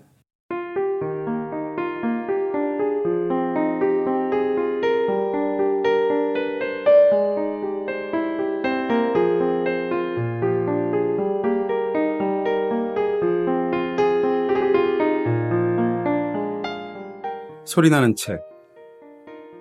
네, 오늘 소리나는 책에서는 저희가 이다혜 작가와 함께 이 주 동안 집중적으로 다룬 책이죠. 홍콩 작가 찬옥게이의 장편 소설 일삼육칠 이 책에 대해서 부분 부분을 읽어드리도록 하겠습니다. 이 책은 장편 소설이면서 여러 개의 단편 소설들이 느슨하게 연결된, 그리고 시간의 역순으로 연결된 그런 구조를 갖고 있는데요. 그중에서 이 책의 첫 번째 실린 맨 앞부분이자 이 책에서 찬옥게이가 처음 썼던 단편 소설인 흑과 백 사이의 진실의 일부분을 읽어드리겠습니다. 자, 제가 제일 처음에 읽어드릴 그 대목은 이 책의 맨 앞에 붙어있는 흑과 백 사이의 진실이라는 챕터, 다시 말해서 이 책을 처음 쓰게 된 첫 단편 소설이라고도 말할 수 있는 그 이야기 한 대목입니다. 어, 극 중에서 재벌 총수라고 할 수 있는 위안 원빈이라는 사람이 살해당하게 되는데요. 이 사람은 처음에는 강도가 의해서 살이, 살인이 되었다라고 사람들이 믿게 되죠. 그렇지만 수사 과정에서 러덕찰은 강도가 아니라 내부 사람의 소행이다라는 것을 밝혀내게 됩니다. 그렇게 밝혀내는 것 자체를 병실 안에서 한때 천재탐정이었던 자신의 사부 관전더가 병실에 누워있는 상태에서 그 다섯 명의 용의자를 불러다 놓고 그 이야기를 펼쳐내고 있는데요. 바로 그렇게 외부의 침입자가 아니라 가족 중에 한 사람, 아니면 가족을 돌보는 사람 중에 한 사람이 바로 재벌 총수를 죽였을 것이다 라고 추리하게 되는 내용부터 읽어드리도록 하겠습니다.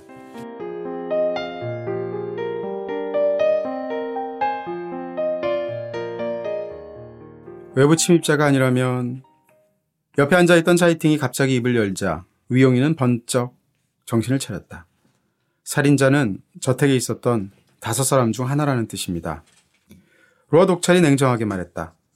순간 다섯 명의 증인, 이제는 다섯 명의 용의자라고 해야 할 사람들이 며칠간 루어 독찰이 벌인 조사의 진정한 의미를 깨달았다. 사흘 전부터 루어 독찰은 그들을 만날 때마다 가족 중 각각의 관계나 피해자의 과거에 대해서 물었다. 그중 가장 이상한 질문은 바로 만약 범인이 강도가 아니라면 과연 누가 살인자일까요? 라는 것이었다.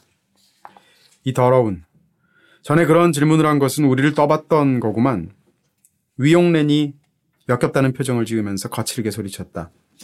이번에는 탕 아저씨도 말리지 않았다. 위용렌 씨, 한 가지 명심하시길 바랍니다. 로독찰이 그 사냥매 같은 눈빛으로 쏘아보면서 한 글자 한 글자 분명히 말했다. 우리의 임무는 사건의 진상을 밝히고 피해자의 억울함을 풀어주는 겁니다. 당신들에게 잘 보일 필요는 없습니다. 경찰이란 피해자 편에 서서 침묵하고 있는 그들을 위해서 목소리를 내는 사람입니다. 아성은 방금 러덕찰이 당신들이라는 단어를 특별히 강조한다고 느꼈다. 병실의 분위기는 삽시간에 얼어붙었다. 러덕찰은 다시 본래의 어조로 돌아가서 말을 이었다. 이번 주에 여러분에 대해서 수집한 자료를 다시 한번 서술하겠습니다. 말하고 싶은 내용이 있으면 직접 말씀하셔도 좋습니다. 아무도 대답하지 않는 가운데 마치 노탐정이 제자에게 아무 문제 없다고 말하는 것처럼 컴퓨터 스피커에서 긍정의 알림음이 울렸다. 먼저 피해자에 대해서 말씀드리겠습니다. 루어 독찰이 수첩을 펼쳤다. 위안 원빈, 육십칠 세, 남성, 펑하이 그룹의 총수. 증인의 진술 내용에 따르면 피해자는 재기에서 줄곧 냉혹한 사람으로 평가받았습니다. 작은 회사를 사들이고 라이벌을 공격하는 데 방법을 가리지 않아서 펑하이의 상어라는 별명으로 불렸다고 합니다. 그룹 창업자인 위펑의 경영 방침과는 큰 차이가 있었죠. 그러나 천구백구십칠 년의 아시아 금융위기, 이천팔 년의 전 세계적인 금융위기에서 펑하이 그룹의 이윤은 감소하기는커녕 오히려 증가했습니다. 결과적으로 볼 때 위안 원빈의 경영 방식이 옳았을지도 모릅니다. 재계에서의 평판을 떼어놓고 본다면 회사의 관리직 임원들은 대부분 그를 실적이 엄격하지만 우호적인 상사로 여기고 있었습니다. 아성은 부하 직원들의 아첨일 거라고 생각했다. 사장님은 죽었지만 후계자가 그 사장님의 아들이니까 나쁜 소리를 했다가 미래의 사장님 귀에 들어가기라도 한다면 자리를 보전하기 힘들 것이 뻔하지 않은가. 우호적이라는 말로 상어라는 말을 표현하다니, 아성은 듣도 보도 못한 우스갯소리라고 생각했다. 위안 원빈은 원래 위펑의 부하 직원이었습니다. 펑하이는 작은 플라스틱 제조 공장으로 시작한 기업입니다. 천구백육십 년대 후반 부동산 투자회사로 발전했으며 위펑은 기회를 잘 잡아서 홍콩 여러 증권교역사에 회사를 상장할 수 있었습니다. 당시 위펑은 젊은 인재를 파격적으로 발탁하곤 했는데 스물세 살의 위안 원비는 영리한 두뇌로 위펑에게 깊은 인상을 남겨서 말단 사무직원에서 사장의 개인 비서로 승진했습니다. 그때 함께 발탁된 인재가 현재 예순넷 당시 스무 살이었던 왕관탕으로서 지금 용의자 중 한 명이자 위씨 가족의 비서입니다. 탕 아저씨는 로아 덕찰이 자신을 언급하자 저도 모르게 허리를 고추세웠다. 위씨 집안에 대해서 잘 알고 있는 퇴직 고용인에 따르면 당시 위펑이 개인 비서가 아니라 사실은 부마 후보를 뽑았다는 소문이 돌았다고 합니다. 당시 예순의 나이였던 위펑에게는 열여섯이 된 딸만 하나 있었습니다. 위펑은 형제가 없었기 때문에 위씨 집안의 대가 끊길 것을 염려해서 뛰어난 젊은이를 골라서 대리일 사위로 맞이하고 펑하이 그룹의 경영을 맡길 생각이었던 겁니다. 어떤 이는 당시 위펑의 딸 위첸러우가 둘 중 나이가 어린 왕관탕을 좋아했다고도 하는데 결국 나이가 많은 쪽인 위안원빈과 결혼했습니다.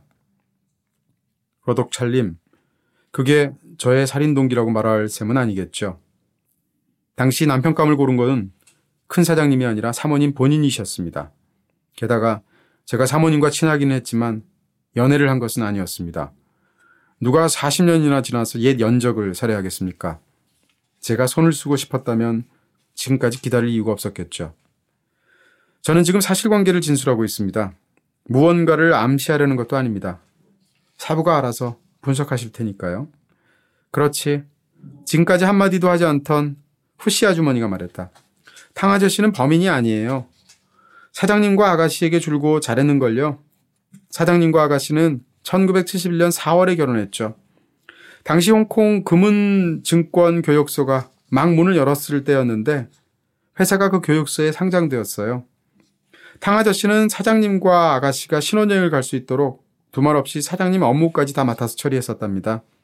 그리고 큰 사장님께 사장님은 무척 바쁜 와중에 겨우 시간을 내서 신혼여행을 갔다고 두둔해주기까지 했어요. 두 사람은 친형제나 다름없었죠. 그런 잔인한 일을 저지를 사람이 못 돼요. 후시 아주머니가 말하는 사장님이란 위안 원빈이고 아가씨는 위첸러우다. 위첸러우가 사장 부인이 되어도 후시 아주머니는 줄곧 입에 익은 아가씨라는 호칭을 썼다. 로아 독찰은 후시 아주머니를 흘낏 보고는 수첩을 몇 장 넘겼다. 맞습니다. 후진메이 여사님이 말씀하신 그대로입니다. 그럼 이어서 후 여사님의 자료를 말씀드리겠습니다. 후씨 아주머니는 루어 덕찰의 눈빛이 자신에게 향하자 저도 모르게 긴장이 되었다. 후진메이 여사, 육십오 세, 천구백육십오 년 중국 대륙에서 홍콩으로 밀입국해서 위펑 부부를 만나서 집안 고용인이 되었습니다. 당시 홍콩에서는 하녀를 두는 것이 법으로 금지되어 있었지만 부잣집에서는 대개 언니 혹은 누이를 두고 있었죠. 열일곱 살이던 후진메이 여사는 위첸러우의 보모가 되었습니다. 천구백육십오 년이면 당시 위첸러우는 열두 아니 열세, 열한 살이에요. 후씨 아주머니가 손수건을 움켜쥐면서 딱딱하게 말했다. 네, 열한 살이었습니다. 러덕찰이 가볍게 고개를 끄덕였다. 그 후 후진메이 여사는 위첸러우의 시중을 두는 고용인으로서 줄곧 위씨 집안을 돌봤습니다. 사십여 년이 흐른 지금까지 말이죠. 다른 증인의 진술에 따르면 후진메이 여사는 피해자 부부와 좋은 관계를 유지했다고 합니다. 호시 아주머니는 비록 고용인이지만 위첸러우에게 있어서는 친언니와도 같았다. 어려서부터 위첸러우를 돌봐주었고 고민과 비밀을 나눌 수 있는 사람이었다. 후시 아주머니는 위첸러우에게 깊고 두터운 정이 있었다. 사 개월 전 위첸러우가 병에 걸려 죽었을 때 후시 아주머니가 흘린 눈물은 가족들 중 누구와 비교해도 적지 않았을 것이고 잠들지 못한 밤도 가족들 중 누구보다도 많았다. 위안원빈과 위첸러우가 결혼한 그 해에 장자 위용리가 태어났습니다. 그러나 위용리는 천구백구십 년에 교통사고로 사망했으므로 더는 언급하지 않고 알림음 소리에 모두들 소스라치게 놀랐다. 사부, 그럼 위용리에 대한 설명을 하라는 뜻입니까? 루어 독찰은 머리카락을 흐트러뜨리면서 어찌할 바를 모르는 듯 보였다. 위용리, 천구백칠십일 년 출생, 천구백구십 년 큰 교통사고로 차와 함께 클리어워터 베이 도로에서 떨어져서 중상을 입고 혼수 상태에 빠졌다가 병원에 입원한 지 이틀 만에 숨졌습니다. 아, 내가 자료를 전부 메모해 두지는 않은 것 같군. 아성, 위씨 집안 사람들에 대해서는 자네가 조사했었지? 더 보충할 내용이 있나? 아성은 미처 준비하지 못한 듯했다. 안절부절 못하면서 주머니에서 갈색 수첩을 꺼내서 긴장한 채로 조사한 내용을 기록한 페이지를 펼쳤다. 에, 위, 위용리는 사망 당시 십팔 세였습니다. 십삼 세부터 십칠 세까지 호주에서 유학했는데 성적이 좋지 않아서 아버지인 위안원빈이 강제로 홍콩으로 불러들여서 세인트 조지 고등학교 예비학교에서 학업을 마치도록 했습니다. 외국에서 운전면허를 이미 땄기 때문에 위용리는 십팔 세가 되자마자 시험 없이 홍콩에 운전면허를 갖게 되었고 이후 자주 차를 몰고 놀러 나갔습니다. 기업 경영에 재능이 있었던 아버지와 달리 위용리는 놀기 좋아하고 세간의 평가가 나빴습니다. 여러 차례 문제를 일으켰고 부모와의 관계도 소원했습니다. 위용리의 출생일과 사망일도 공교로운 데가 있는데 출생일은 추석날이었고 사망일은 사월 일일 만우절. 큼큼. 로덕찰이 일부러 마른 기침을 두어 번 하면서 아성의 말을 끊었다. 아성이 고개를 들자 위씨 가족들의 표정이 상당히 좋지 않아 보였다. 아, 제 보아의 경험이 부족해서 표현이 거칠었습니다. 고인에 대해서 불경한 점이 있었다면 양해해 주시길 바랍니다. 로덕찰이 말했다. 아성도 당황하면서 고개를 숙여서 사의를 표했다. 모두 별다른 말이 없는 것을 보고 로덕찰이 말을 이었다. 그럼 제가 피해자의 차남 위용이에 대해서 말씀드리겠습니다. 계속해도 되겠습니까, 사부? 위용이, 올해 삼십이 세, 위안원빈과 위첸로우의 둘째 자녀, 형 위용리와 마찬가지로 세인트 조지 고등학교에 다녔으며 졸업 후 미국으로 유학해서 경영학을 공부했습니다. 학업을 마치고 귀국해서 펑하이 그룹의 부총수로 취임해서 피해자 위안원빈의 업무를 도왔습니다. 증인 진술에 따르면 음, 위용이는 형 위용리와 달리 성실하고 업무 능력 역시 아버지나 외할아버지에 비해서도 손색이 없어서 피해자의 기대가 컸으며 부자 관계도 좋았다고 합니다. 칭찬을 들었음에도 위용이의 얼굴은 펴질 줄 몰랐다. 러독찰은 방금 아성이 형에 대해서 좋지 않은 평가를 언급한 것을 불쾌해한다고만 여겼지만 사실 위용이는 자신의 악행이 드러날까 두려워하고 있었다. 의도적으로 살인을 저지른 것은 아니었어도 역시 그 일이 너무도 괴롭고 후회스러웠다. 심지어 노탐정이 진상을 밝혀내서 감옥에 갈 위기에 처하는 게 오히려 더 마음이 편할 거라는 생각까지 들었다.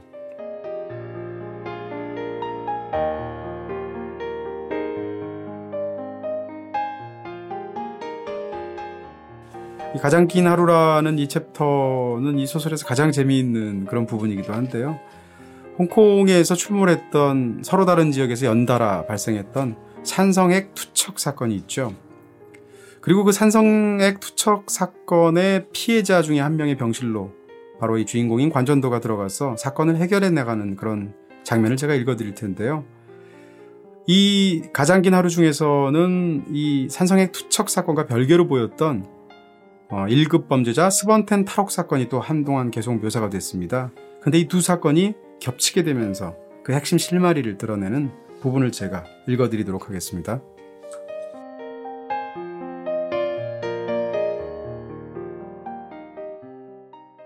당신이 아오입니까?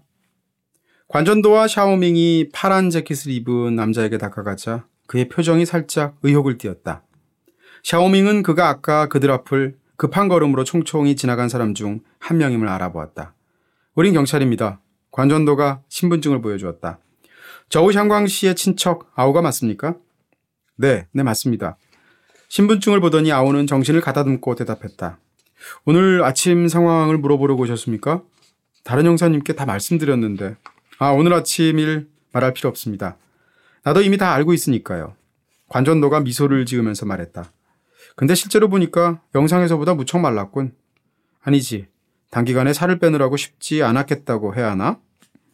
샤오밍은 아오의 왼쪽 뒤에 서서 관전도가 무슨 소리를 하고 있는지 전혀 이해하지 못한 채 서 있었다. 형사님, 무슨 말씀입니까? 아오도 샤오밍과 마찬가지로 의아한 표정을 짓고 있었다. 모르는 척하지 마. 우리는 증거도 모두 갖고 있어. 관전도가 옷 속에서 투명한 비닐팩을 하나 꺼냈다. 비닐팩 안에는 검정색 야구모자가 들어있었다. 세 번 범행을 저지를 때마다 이 모자를 썼지. 이 모자를 그 건물 꼭대기에서 잃어버렸을 거야. 감식과에서 찾아냈지. 말도 안 돼. 아오의 안색이 획 바뀌더니 손을 뻗어서 자기 가방을 더듬었다. 아하, 원래 가방 안에 있었나 보군. 관전도의 말이 떨어지기도 전에 아오는 갑자기 몸을 돌려서 뛰쳐나가려고 했다. 그러나 샤오밍이 그의 뒤에 서 있었기 때문에 아오가 미쳐 반응을 보이기도 전에 샤오밍에게 단단히 붙들렸다. 병실의 다른 사람들은 돌발 상황에 놀라서 움직이지도 못한 채 의아하게 샤오밍이 아오를 제압하는 것을 쳐다보고 있었다. 조장님, 이 사람 샤오밍이 격렬하게 몸부림치는 아오를 바닥에 내리누르면서 그가 무기를 갖고 있지 않은지 확인하고 수갑을 채웠다. 그런 다음 고개를 들어 관전도에게 물었다. 그가 바로 반년 전, 사 개월 전, 그리고 오늘 아침까지 세 번에 걸쳐서 산성액을 투척한 범인이야. 관전도가 어깨를 으쓱했다. 어째서, 아니 조장님은 어떻게 이 사람이 범인이라는 것을 아셨습니까? 내가 말하지 않았나? 모든 사람의 일거수일투족은 많은 사실을 알려준다고. 관전도가 웃으면서 말했다. 사람마다 자세히 독특한 점이 있지. 아까 복도에서 그가 걸어가는 것을 보면서 몽콕의 산성액 투척 사건에서 감시카메라에 찍혔던 뚱뚱한 남자라는 사실을 알아차렸지. 그 사건들의 영상을 수백 번 봤으니까 거리에서 마주, 마주쳤어도 아마 알아봤을 거야. 샤오밍은 멍청하게 서서 조장을 바라보았다. 조장이 걷는 자세가 같다고 해서 범인이라고 단정지을 줄은 전혀 예상하지 못한 일이었다. 너무 독단적인 것은 아닐까? 하지만 아오의 행동은 관전도의 판단이 정확했다는 사실을 증명해주고 있었다. 샤오밍은 이 모든 게 불가사의하게 느껴졌다. 무슨 일입니까? 접수처의 간호사와 또 다른 남자 간호사가 함께 소란을 듣고 급히 병실로 들어왔다. 아, 왕립 홍콩 경찰입니다. 용의자를 체포한 겁니다. 관전도가 경찰 신분증을 들고 냉정하게 대답했다. 간호사는 이 상황에 무척 당황했다. 미안하지만 병원에 머무르는 경찰에게 협조 연락 부탁합니다. 간호사는 어찌할 바를 모르고 허둥대더니 이 말을 듣고는 급히 접수처로 가서 전화를 걸었다. 좋아, 샤오밍. 이제 이쪽 일이 일단락되었으니까 그럼 다른 사건 수사에 착수하도록 하지. 관전도가 고개를 돌리더니 병상의 환자에게 말을 걸었다. 우리가 드디어 만나게 됐군요. 저우샹광, 아니 스번텐 씨. 샤오밍은 자신이 잘못 들었다고 생각할 뻔했다. 병상에 누운 사람이 바로 스번텐이라고? 샤오밍은 아오의 어깨를 붙잡고 그를 바닥에 누르고 있으면서도 주의력은 모두 얼굴에 온통 붕대를 감고 눈과 콧구멍, 입만 드러내놓은 공포영화에 나오는 괴인처럼 보이는 남자에게 쏠려 있었다. 조, 조장님, 지금 이 사람이 스번텐이라고요? 샤오밍이 더듬거리면서 물었다. 그래, 그가 바로 탈주범 스번텐이지. 관전도가 여유롭게 말했다. 침대에 누운 환자는 아무런 반응도 없이 두 눈만 대구르르 좌우로 움직이고 있었다. 마치 샤오밍과 마찬가지로 무슨 일인지 전혀 이해가 안 되는 듯했다. 샤오밍은 캐묻지 않고 아우를 일으켜 세워서 병상 옆에 의자 위에 눌러 앉힌 다음에 더 자세히 저우샹광인지 스번텐인지 알 수 없는 그 남자를 살펴보았다. 그 남자는 미미하게 입을 벌렸다. 뭐라고 말을 하려는 듯한데 그는 아무 소리도 내지 않았다. 내가 틀렸다고 말하는 건가? 관전도가 그 남자에게 말했다. 스번텐 씨, 당시에, 당신의 신분을 확인하려면 경찰은 여러 가지 방법을 쓸 수 있어.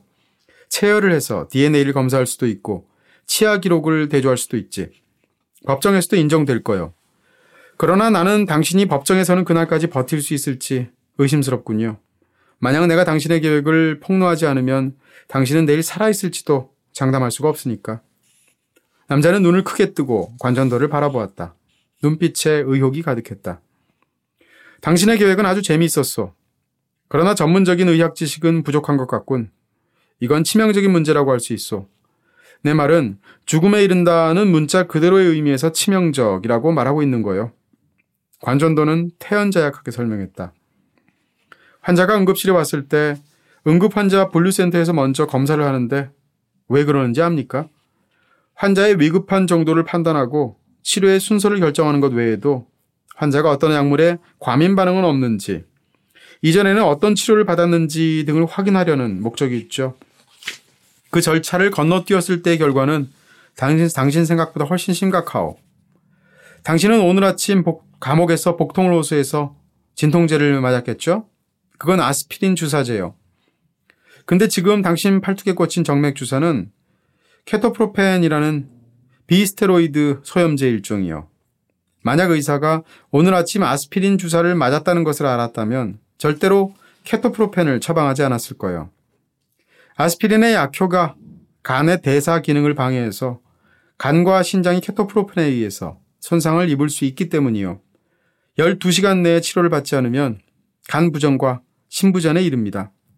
환자가 복부에 불편함을 느끼게 되면 이미 간이 팔십 퍼센트까지 손상되었다는 의미로 간 이식을 받아야만 목숨을 부지할 수 있어.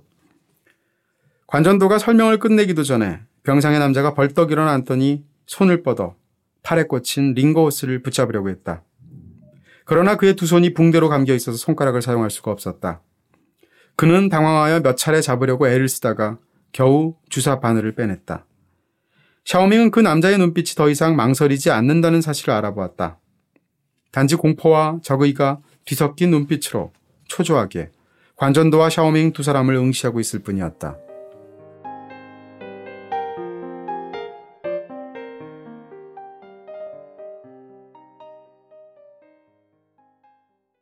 자, 오 주년을 벌써 맞았는데요. 오늘도 많은 분들이 끝까지 청취해 주시고 또 늦은 시간까지. 사실 이 녹음하고 있는 오늘은 진검다리 연휴의 한 중간에 있는데 어디 멀리 펜션 같은 데 가지 않으시고 와주셔서 너무 감사드리고요. 어, 현장에서 주신 사연들부터 읽어드립니다. 서울 동쪽 끝에서 온 조미현 드립니다 하시면서 조미현님께서 숫자 덕후 중 한 명인 저에게도 매우 뜻깊은 날이네요. 오 주년 이백이십이 회. 오 년 동안 즐겁게 잘 들었습니다. 오 년 진짜 꽤 긴 시간인데 공개 녹음 방청도 처음입니다. 방송 녹음 전에 완독을 해본 것도 이번이 처음인데요. 책 내용도 다 알고 들으니까 재미도 진짜 삼만 오천칠십팔 배입니다. 앞으로 오 년, 십 년 계속되길 바라면서 열심히 들을게요 하셨습니다. 네, 이거 다 듣고 하시니까 얼마나 짜릿하겠어요. 스포일러? 해봐! 이러면서 다 받아주셨을 거 아니겠어요? 음. 에어컨 밑에 찾아온 겨울이라고 적어주신 분인데요. 신임자님께서 소설 다뤄주시는 거 정말 좋습니다. 발자크와 바느질하는 중국 소녀 편은 저만의 레전드 방송이었는데요. 오늘 방송도 정말 재밌네요. 빨간 책방 오 주년 축하드리고 방송 만들어주시는 분들 정말 감사드려요. 매주 수요일이 정말 행복해하면서 정말 정말이 다섯 개가 들어가서 오 주년이군요. 야, 정말 숫자까지 맞춰주셨습니다. 정말 이뻐요. 음. 오늘 소설인데 왜 다혜 작가님이 하시나 했더니 오 주년이었군요.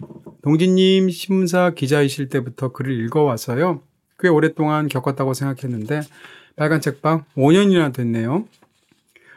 너와 함께한 모든 날들이 좋았다. 저 사실 직장이랑 대학원에 갑자기 급한 일이 생겼다고 하고 왔거든요. 근데 이렇게 의미 있는 방송을 함께하니까 땡땡이 친 보람이 있네요. 동진님 방송, 라디오, 팟캐스트 모두 듣고 보고 있어서 생활의 일부분이나 다름없는데 앞으로도 함께할게요. 오 주년 축하드려요 하셨습니다. 이분 관전도 같은 분이야. 그렇죠? 중요한 목적을 위해서, 큰 목적을 위해서 작은 것쯤이야. 뭐. 정말로 와서 듣고 볼 수 있을 거라고 생각하지는 않았는데요. 참 즐겁고 반가웠습니다. 마음이 복잡하고 힘들 때 디제이 디제이님의 목소리가 위로가 됐는데요. 비난, 비난하지 않으시고 따뜻한 목소리로 전해주시는 모든 것들 감사합니다. 진심으로 고맙습니다. 라고 적어주셨습니다. 오늘 또 이렇게 사연을 읽다 보니까 제대로 오 주년 느낌이 나는데요. 음, 사실 오기 전까지는 벌써 오 년 됐나 싶었는데 축하 축하 축하해요 라는 예쁜 옆 카드에다 적어주신 분입니다. 강냉이 님이신데요. 일상의 소중한 휴식이자 친구가 되어주는 빨책, 그리고 늘 고생하시는 적흑 신임자님, 최피디님, 허작가님, 분사장님, 대리님 모두 다 늘 감사드려요. 벌써 오 주년이 되다니. 시간도 흘러흘러서 대학생이던 청취자도 직장인이 되었네요. 앞으로 잘 부탁드리고요. 나중에 태교도 빨책으로 하겠습니다. 네, 그렇게 해서 또 협찬품도 저희한테 또 보내주세요. 이렇게 해가지고 또 많이 하시잖아요. 빨간 책방을 드리면서 만든 각가지 제품들. 자, 역시 또 카드 적어주신 분인데요. 빨간 책방 다섯 번째 생일 축하드립니다. 고맙고 고마운 빨간 책방 다섯 번째 생일 축하드리고요. 저의 애정을 받아주세요. 사사사 사랑합니다. 하트 뿅뿅 하시면서 곰순이로부터 하시면서 곰카드에다가 적어주셨습니다. 최근에 마버레츠 노래 중에 봄곰이라는 노래, 신곡으로 나온 노래 참 좋던데 곰 보니까 또 그 노래의 풋풋한 분위기도 생각나고 그러네요. 자, 이백이십이 회 이번에는 인터넷을 통해서 보내주신 사연들을 읽어드리도록 하겠습니다. 그림자 없음이라고 적으신 분인데요. 이동진의 빨간 책방 오 주년 진심으로 축하드립니다. 오 년 들어서 익숙해졌으니까 실증이라는 게 찾아올 법도 한데 저에게 빨간 책방은 여전히 재미있습니다. 함께 책을 읽는 재미, 모르는 것을 알게 되는 재미, 맞아 맞아 공감하는 재미, 취향 저격 아재 개그 듣는 재미까지 아, 왜 정 때문에 사는 게 아니라 지금도 얼굴 보면 설렌다고 고백하는 중년 부부 같은 느낌인 거죠 하셨습니다. 음, 너무 완벽한 말인데 아재 개그란 말이죠. 네, 그렇군요. 네, 좋아하시는 이유 이렇게 다 적어주셔서 갑절로 좋았습니다. 감사하고요. 옐로우 로우즈라고 하신 분인데요. 새로이 접하는 분야라서 읽기 그리 수월하지는 않지만 굉장히 독창적이고 근원적인 성찰을 소설이 담고 있군요. 패터니스타 동진님 목소리에서 작품의 진의를 조금이라도 더 전달하고자 하는 열의가 느껴집니다 하셨습니다. 지난 방송이었던 당신 인생의 이야기에 대한 이야기인 것 같아요. 근데 이분이 아이피가 여기 찍혀 있는데 아이피 시작이 이이이야. 오늘 이백이십이 회잖아. 야, 아이피 어드레스까지 조응을 해주시는군요. 위스터마우스 게시판을 통해서 오바마님이 아니고 오마바님이시네요. 오마바? 네. 고등학교 때부터 들었는데요. 벌써 취업 소리 듣는 나이가. 네, 그러네요. 이번 방송도 잘 들었습니다. 솔직히 매회 다 챙겨 듣지는 않았는데요. 당신 인생의 이야기 너무 팬이어서 들었습니다. 제가 좋아하는 포인트를 조목조목 다 집어주셔서 감사했어요. 단편마다 전제가 너무 대단하고 그걸 대주제까지 연결시키는 능력도 대단하죠. 아니 이게 아니라 꼭 다뤄주고 싶은 책이 있어서 적는데요. 앤드류 포터의 진정성이라는 거짓말이라는 비소설입니다. 현대사회에서 너도 나도 집착하는 이 진정성의 정체가 뭔가, 실제로 존재하긴 하는가 이런 이야기인데 제일 마음에 든 부분은 저자의 꼬인 마음이었고요. 실제로 친해지고 싶진 않을 것 같은 인간이지만 하여튼 굉장히 재밌게 읽었습니다 하고 추천해 주셨습니다. 자, 앤드류 포터의 진정성이라는 거짓말에 대한 책을 저한테 소개해 주셨는데 저도 한번 읽어보고 싶다는 생각이 듭니다. 무엇보다도 저자가 꼬인 마음이라고 하니까 약간 빌 브라이슨 같은 사람 생각이 나면서 또 저희도 약간 이런 과거든요. 아이튠스를 통해서 순정나단이라고 적으신 분입니다. 수컷 일, 삼십칠 세, 수컷 이, 육 세, 수컷 삼, 이 세. 이 세를 수컷이라고 하니까 좀, 네. 과 함께 살고 있는 칠 년차 여왕벌입니다. 정신없이 돌아가는 일상 속에서 빨간 책방이 업데이트되는 수요일은 잊어버린 줄 알았던 설레임이 찾아오는 날인데요. 동진님과 중형님의 토니와 수잔 읽기에 또 한 번 감탄했습니다. 왜 제목이 토니와 수잔일까? 라는 질문을 잠깐 생각해 보는 것만으로도 녹슨뇌가 한 바퀴 굴러가는 기분이 들었습니다. 녹가루가 우수수 떨어지네요. 감사합니다 하셨습니다. 아유, 그 녹가루 모아서 녹차 드시면 되겠다 이런 생각을 또 하게 됩니다. 개그를 제가 이것밖에 못합니다. 다음엔 더 잘할게요.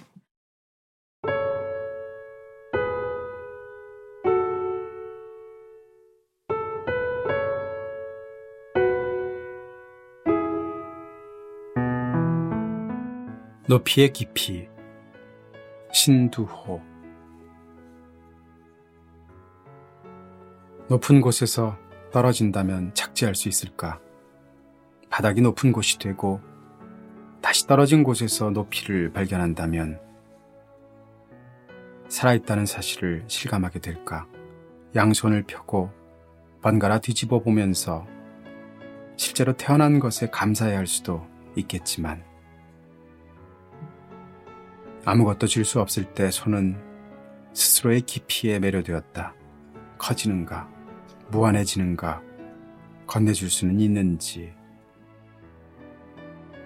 어쩌면 이는 누군가의 두 눈을 가리기 전에 피 흘리는 손목을 거두어 드리는 일. 물속에 팔을 담그고 바닥을 더듬으면 닿을지도 모르는 수심에서 바닥은 잃어버린 높이를 찾는다. 내디딘 무게만이 매번 새로워지는 곳으로 떨어진다.